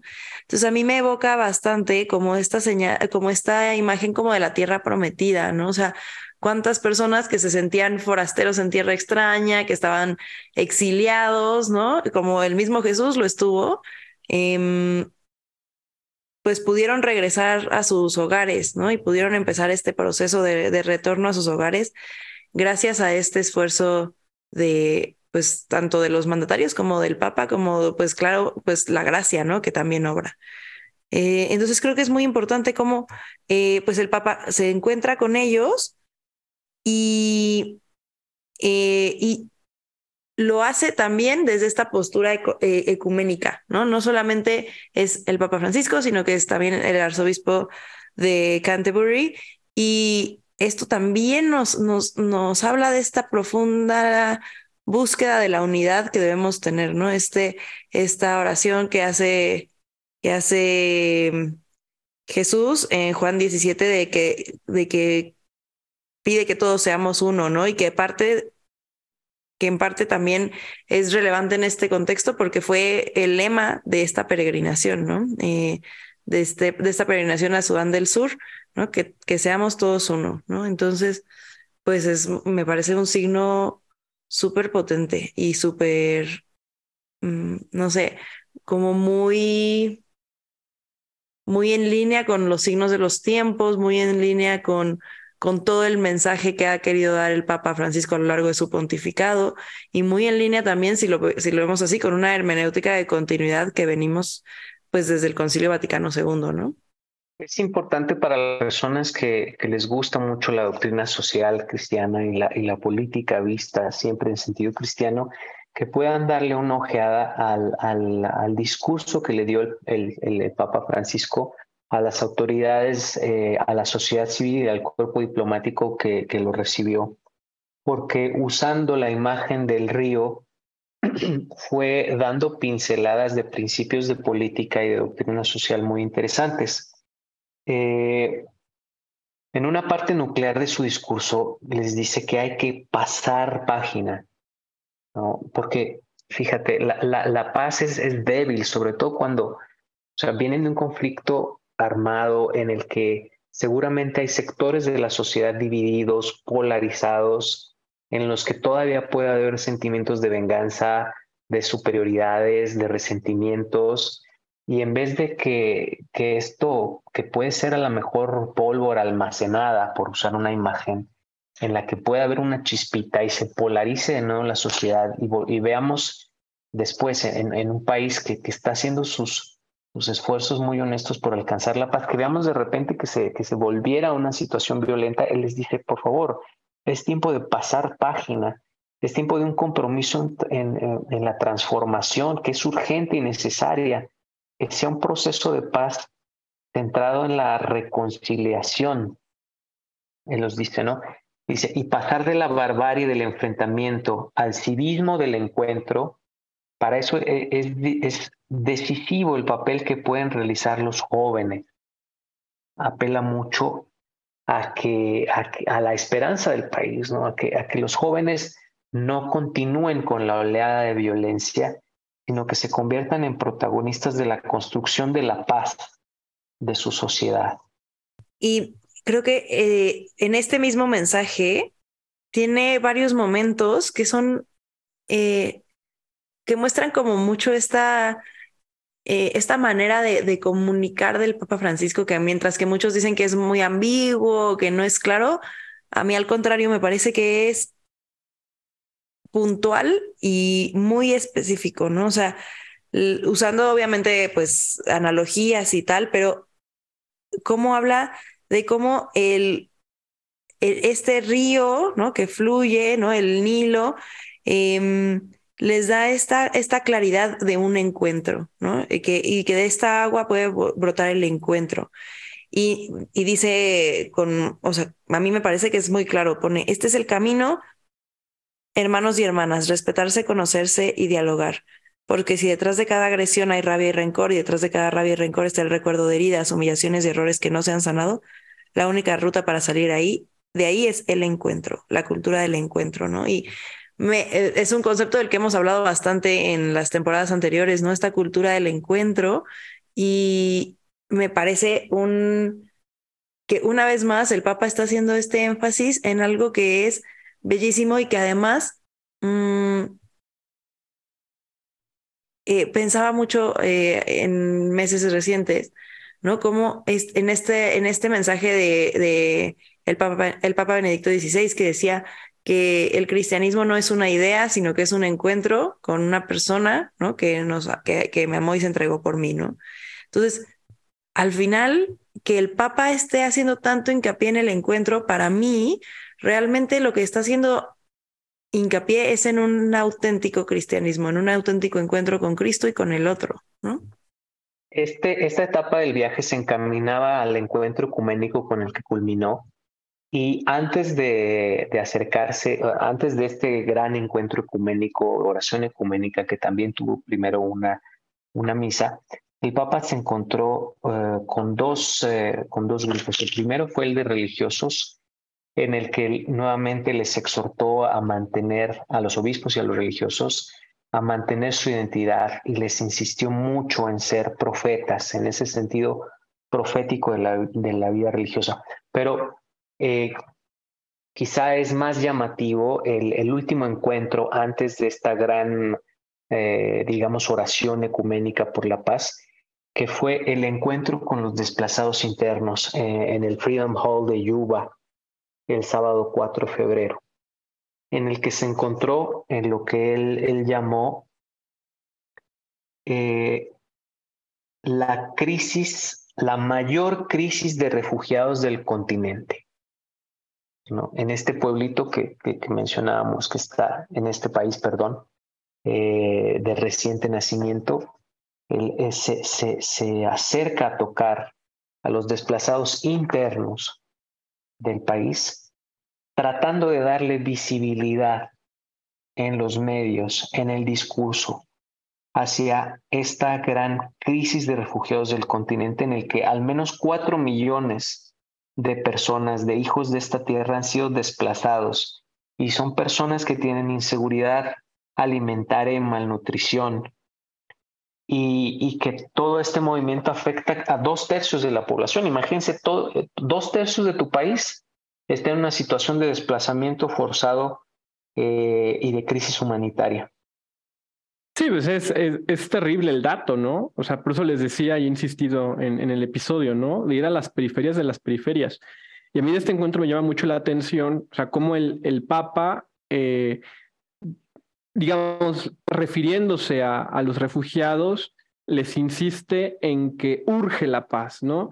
Que ya no se puede esperar más, que es necesario eh, que haya este cambio, digamos, viniendo de ellos, por, dice el Papa, de protección de la vida, de compromiso con la no violencia, sin esperar que haya agentes externos que los, que los llame a, que ellos tomen, digamos, la iniciativa para este, este fin común, ¿no? Entonces me llama mucho la atención de este encuentro, cómo eh, exhortó a que se proteja, se respete, se valore y se honre a cada mujer, a cada niña, adolescente, joven, adulta, madre, abuela, y, si no, y dice, ¿no? Que si no, no habrá futuro.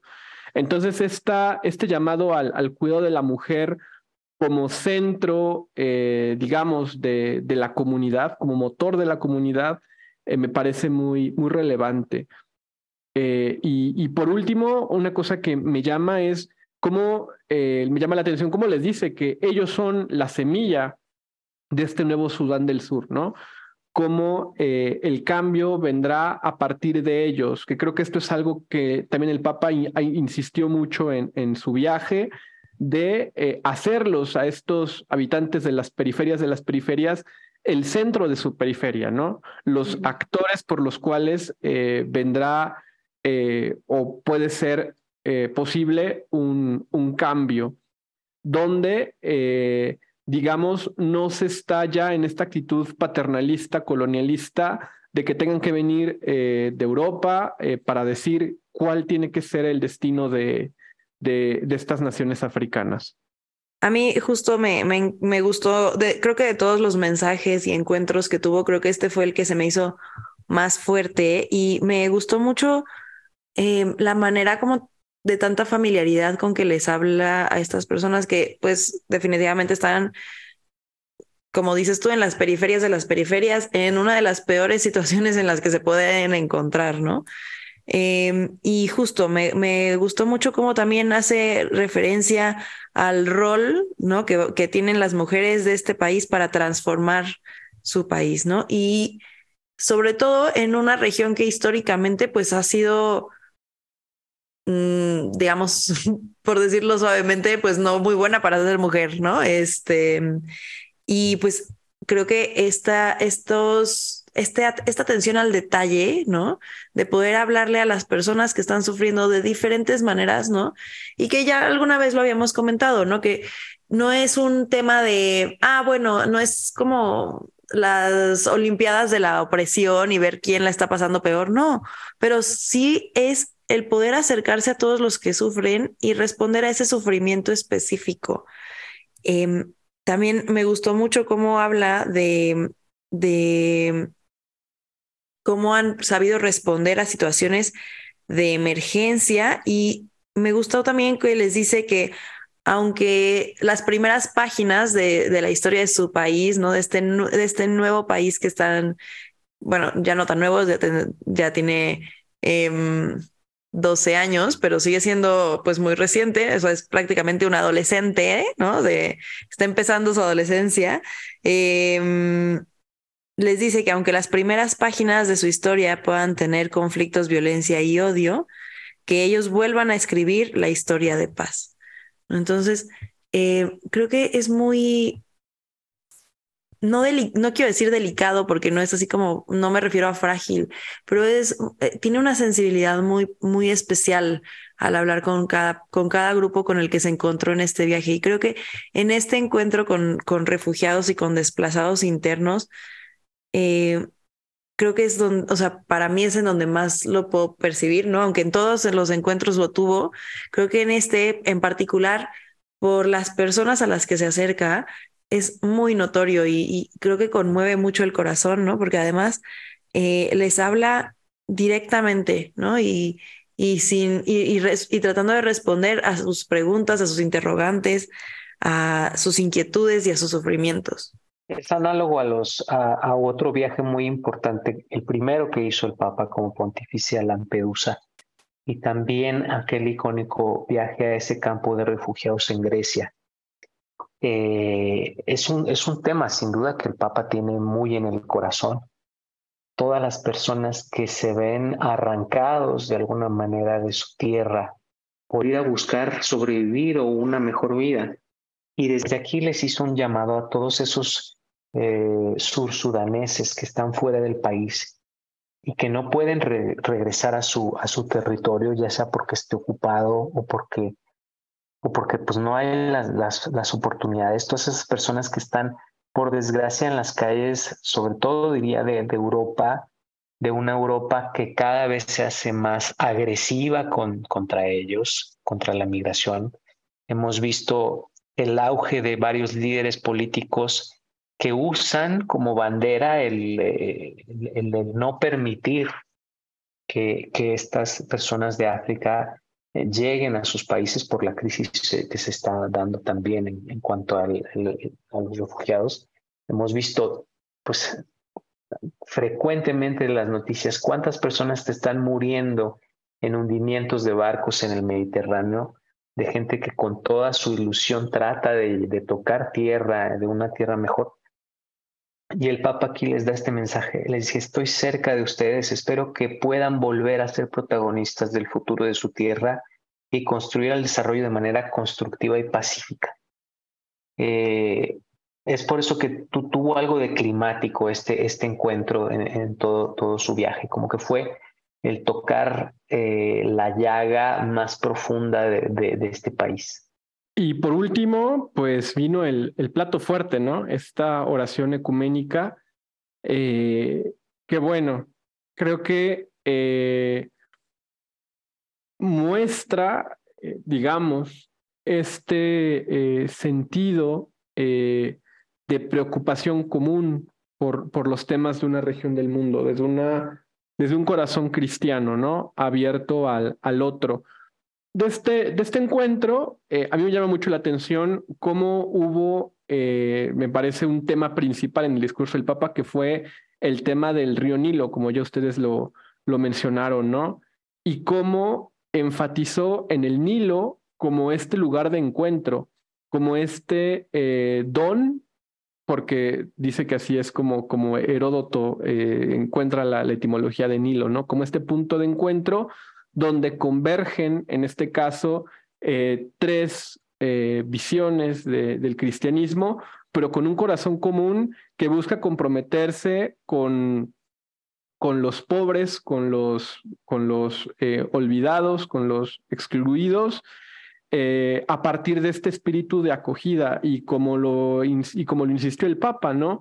Más allá de estos acuerdos, digamos, que solamente se quedan en el papel y que no buscan una verdadera eh, promoción de la persona humana y desde luego tampoco buscan un compromiso eh, con las personas concretas, ¿no? Entonces, me parece que esta oración ecuménica eh, es muy significativa porque, pues al final, muestra cómo verdaderamente el cristianismo, eh, apelando a este, este pasaje de, de, Gálatas, definitivamente hace que ya no haya diferencias entre los humanos cuando solo, cuando somos uno en, en Cristo, ¿no?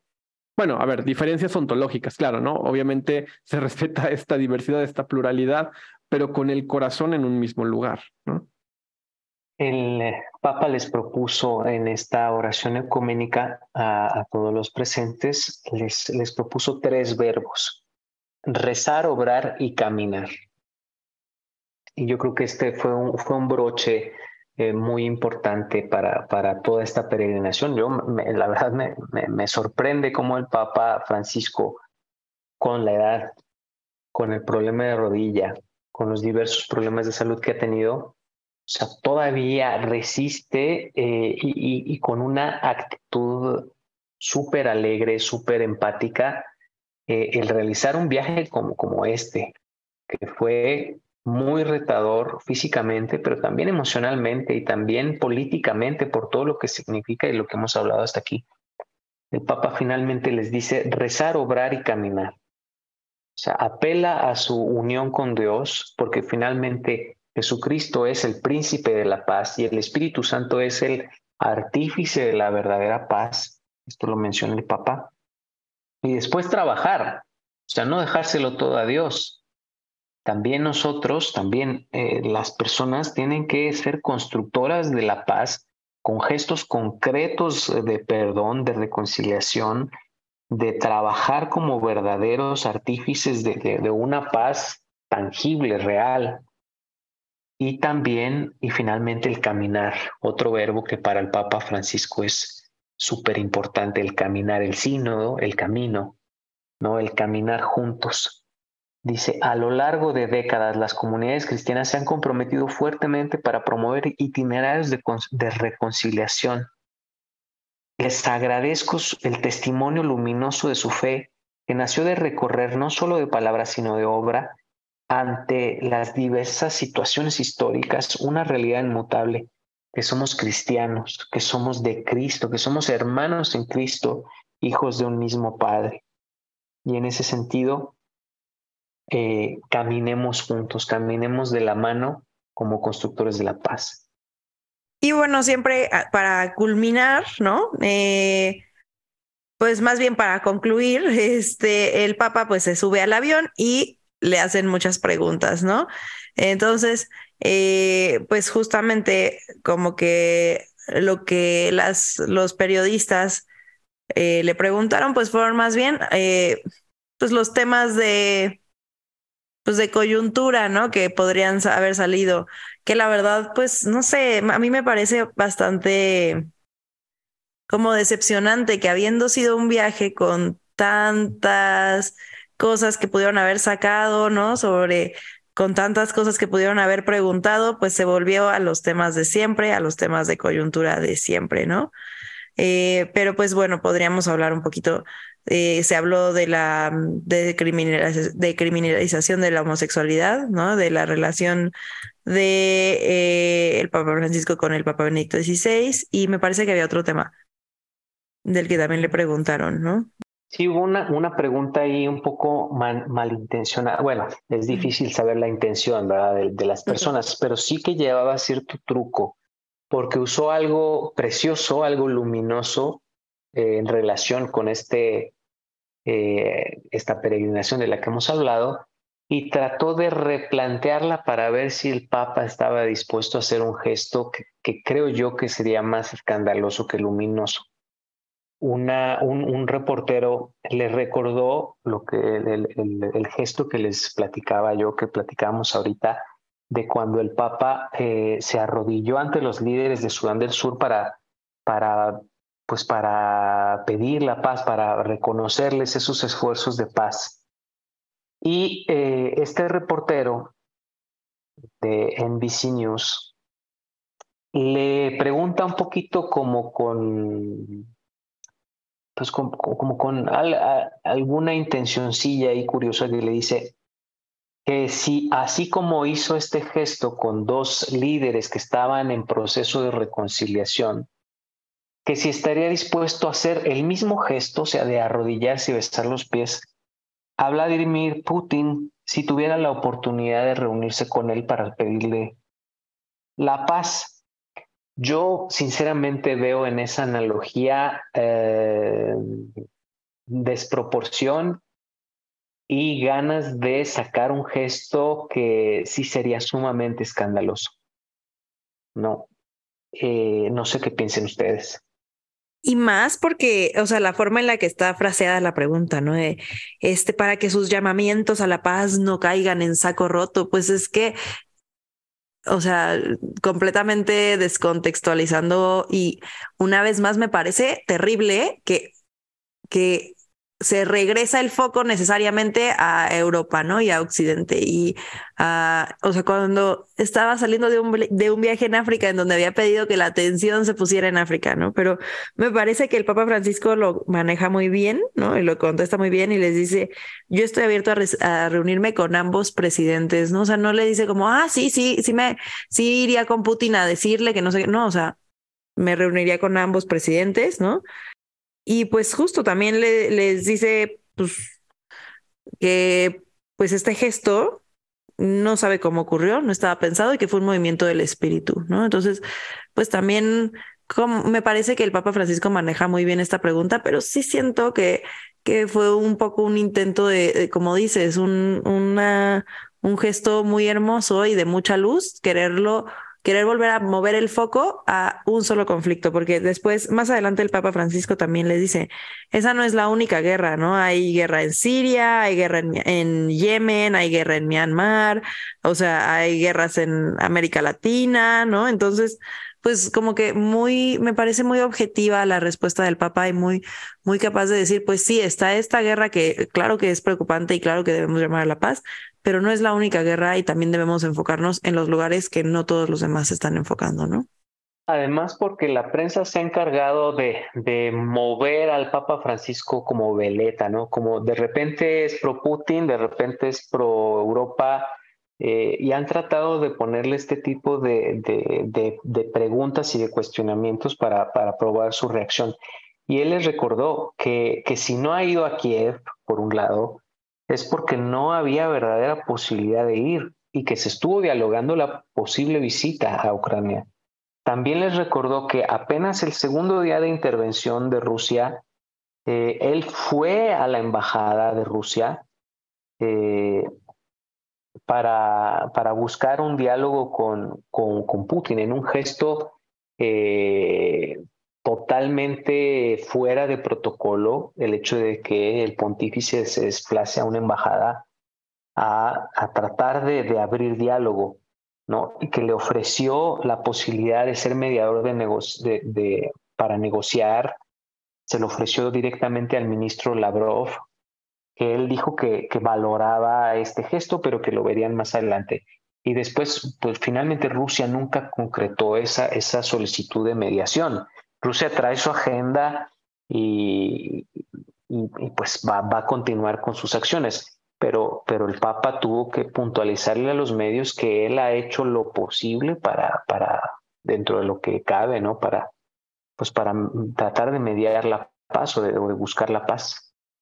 Y pues es que es la agenda polarizadora precisamente, ¿no? Como decías, eh, Salvador, o sea, parece que los medios manejan al Papa como una veleta, ¿no? Precisamente porque también eh, resulta escandaloso, resulta signo de contradicción para la manera como se lee la geopolítica que el Papa no tome un bando, ¿no? O sea, ya todos sabemos que hay, dos visiones, ¿no? Eh, o los ucranianos son las víctimas o los rusos son los malos eh, y los rusos o los rusos, digamos, están defendiendo su territorio y una visión de mundo en resistencia contra Occidente.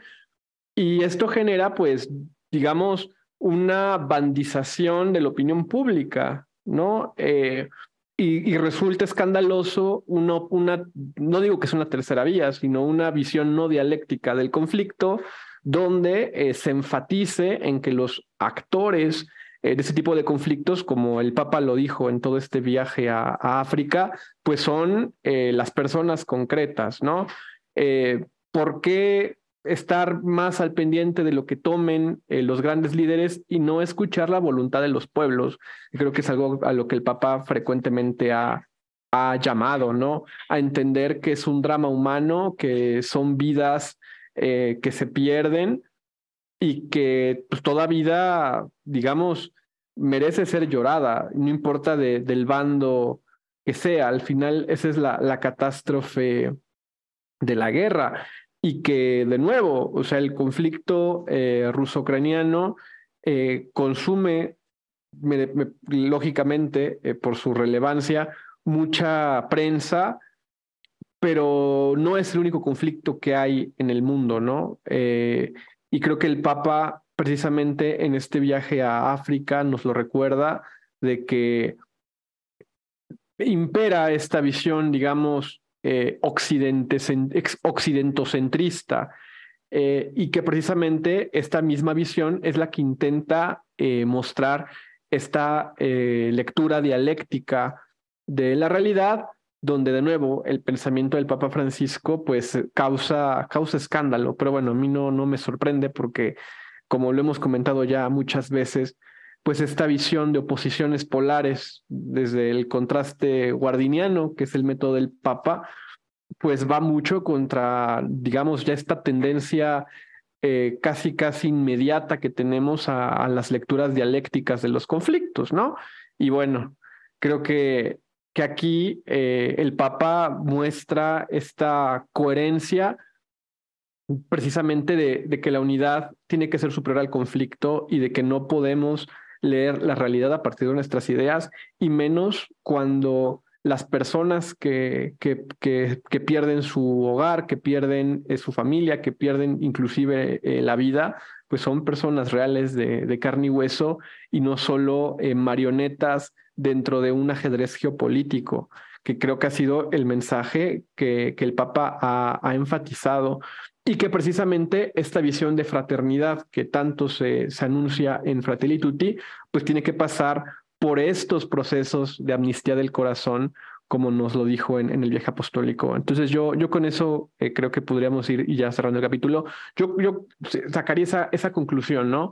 Más allá del mensaje, digamos, local del Papa a, a la gente de la República Democrática del Congo y de Sudán del Sur, Creo que el Papa exhorta a la Iglesia Universal a esta amnistía del corazón y a, perdonar como hemos sido perdonados y muy en resonancia con lo que decíamos en el episodio eh, pasado, en hacer de la misericordia pues este método eh, salvífico, eh, liberador, a partir de, la redención, ¿no? de la centralidad de Cristo y de su cruz como método eh, de la iglesia y de los cristianos, ¿no?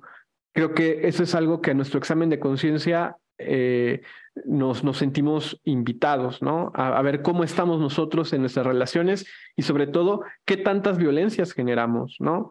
Qué, qué tanto invisibilizamos y hacemos eh, caso omiso pues de muchos problemas y de muchas realidades humanas que van llenas de, de este tipo de, de, problemas, ¿no? O sea, yo sé que va a sonar un cliché, pero ahora con el, el, tema del Congo, pues pensar, por ejemplo, todo el drama que hay detrás de la industria de los diamantes, ¿no? Que si bien es un, un cliché, pues aquí se ven las consecuencias de no tener esta visión eh, integral de, de la economía y reducirla al mero consumo sin darnos cuenta de quienes producen esas mercancías y quienes extraen esas materias primas son personas que en muchas ocasiones sufren y que no tienen posibilidad de una eh, esperanza, ¿no? Y que precisamente, pues por eso el, el querigma y el anuncio del Evangelio eh, sigue siendo fecundo y nos invita, creo, a todos a nuestra vocación eh, profética y de anuncio de decir que, pues, digamos, mientras haya personas sufrientes, mientras haya discordias, pues hay ahí todavía un anhelo y una posibilidad de evangelización. Y creo que esto, ¿no? O sea, no, no dejarnos llevar por, ay, bueno, es África, está muy lejos, este, lo que pase allá no nos afecta o lo que nosotros hacemos no les afecta a ellos, sino cambiar nuestra visión y ver que, pues, o sea, lo que nuestras acciones y, o sea, a lo mejor no es como que directamente, pero que incluso nuestras acciones indirectas pueden causar pues daño a alguien más, ¿no? Y que podamos ser capaces de ver eh, una visión más integral de la humanidad, ¿no? Creo que esto es algo a lo que también nos, nos llama mucho esta visita, este viaje apostólico, nos llama mucho también a poder mirar hacia, mirar hacia África y mirar qué, qué pues, qué cosas que pasan en nuestro día a día, en nuestra parte del mundo, en nuestra región, en nuestro, incluso en nuestros hábitos de consumo, cómo están afectando a otras personas, ¿no? Este, aun cuando lo podemos ver lejano, aunque lo podamos ver, eh, pues como que no conecta con nosotros, pero pues creo que es un, un llamado muy importante que también nos hace el Papa a poder ver, eh, a poder llevar nuestra mirada hacia esa región.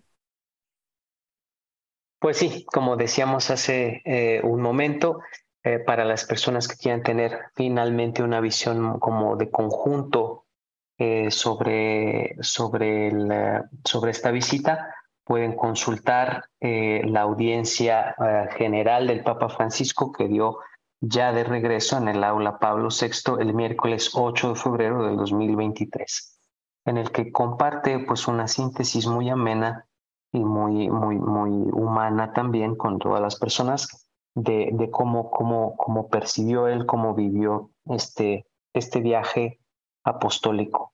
Y, y caray, parece que este tipo de, de, viajes que, que, se ven como exhaustivos, en vez de cansar al Papa, como que regresa con la pila recargada, ¿no? No sé cómo le hace, como si trajera un dínamo de que entre más se mueve y entre más va hacia las periferias, más regresa con, con fuerza del Espíritu Santo.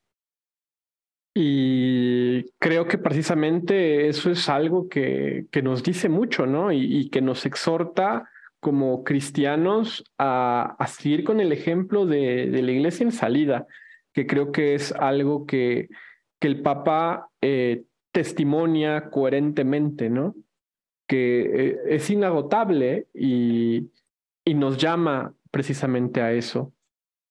Y precisamente eh, esta eh, actividad permanente, misionera, de, apostolado, incansable, de, anuncio de, la buena nueva que el Papa Francisco eh, testimonia eh, en todo momento, pues nos invita a, hacer iglesia en salida, ¿no? Y a que nosotros también, pues demos este magis. Creo que, que el Papa Francisco con todos estos gestos sigue este, este carisma ignaciano de, de dar siempre más, si ese tema del Magis les interesa. grabamos en, la temporada pasada un episodio sobre el Magis con Mariana Cejudo, que creo que nos podría ayudar mucho a, entender pues esta, esta actitud incansable de, del Papa Francisco. Pero bueno, aunque es un episodio especial, eh, seguimos con nuestro esquema de, de, recomendaciones. Entonces, no sé, eh, Marta, Padre Salvador, ¿qué recomendaciones eh, nos tienen al respecto de, de estas cuestiones que, que hemos revisado el día de hoy en este episodio especial? Ay, yo no sé si se vale que recomiende algo que no he terminado yo, pero justo, o sea, cuando se anunció el viaje apostólico del Papa, o más bien cuando empecé a ver los documentos del viaje apostólico del Papa, como que me llamó la atención como buscar libros como que hablaran sobre la región y, y como que también, no sé, como que tenía esta espinita como de, de hablar de, como de estos temas de interseccionalidad y de colaboración y de descolonización y así. Y no lo he terminado, de hecho apenas lo empecé, pero me está gustando bastante. Se llama Everyday Ubuntu, Living Better Together the African Way. Y la autora, no quiero pronunciar mal su nombre, pero Mungi Ngomane. Y trae un prólogo en, bueno, no sé si todas las ediciones lo traigan, pero trae un prólogo del arzobispo Desmond Tutu. Tutu, nunca he sabido cómo se pronuncia. Entonces, este, creo que puede ser una, una lectura interesante si queremos ahondar en estos temas. Genial, Marta. Muchísimas gracias por tu recomendación. Eh, mi recomendación eh, creo que puede ser muy útil para, para este episodio y para todos los que hemos hablado acerca del Papa Francisco. Y aquí voy a apelar a un eh, profesor, a un maestro de, José Miguel.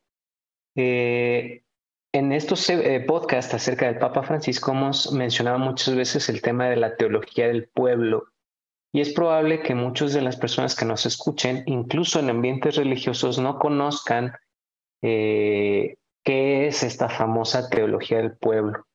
Y creo que un documento así bien base y bien comprensible de lo que es la teología del pueblo es un libro del jesuita Juan Carlos Scanone, que es una figura prominente dentro de la teología del pueblo y que, como les digo, aquí José Miguel nos puede hablar mucho más de él.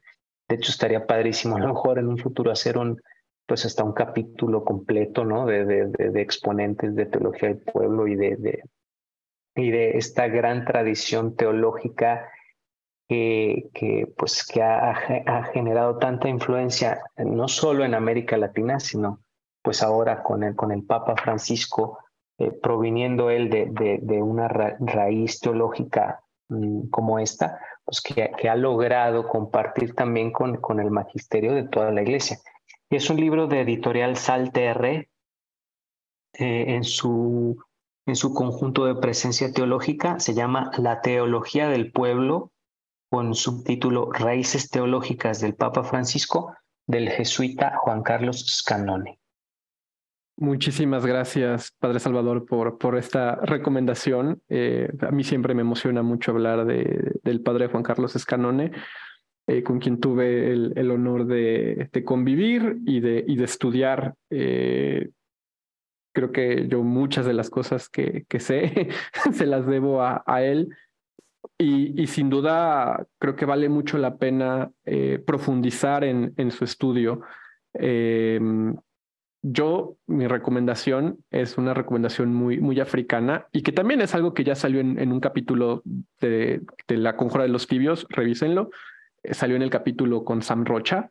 Yo les voy a, a recomendar que eh, investiguen o lean sobre Julius Nyerere. Eh, Julius Nyerere actualmente es, es siervo de Dios.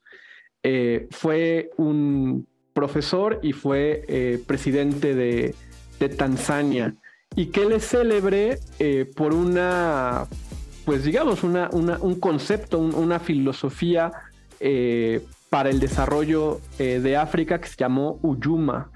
Eh, entonces creo que vale la pena, no, Uyama, no es Uyama, no, no Uyuma, es Uyama. Y vale, que significa hermandad, familia extensa. Y, y esto a propósito, porque creo que es una manera, ligándolo un poco con esta cuestión de descanone, de ver cómo eh, cuando el Evangelio se incultura, es muy importante partir ya de valores que están en la comunidad. Ese es algo muy eh, propio de la teología del pueblo y que es algo que el Papa Francisco frecuentemente eh, nos recuerda. Entonces, pues esa es mi recomendación, que investiguen o lean sobre la Ullama de Julius Nyerere, siervo de Dios. Pues muchísimas gracias a, toda nuestra audiencia por acompañarnos en este largo episodio sobre el viaje apostólico del Papa a la República Democrática del Congo y a Sudán del Sur.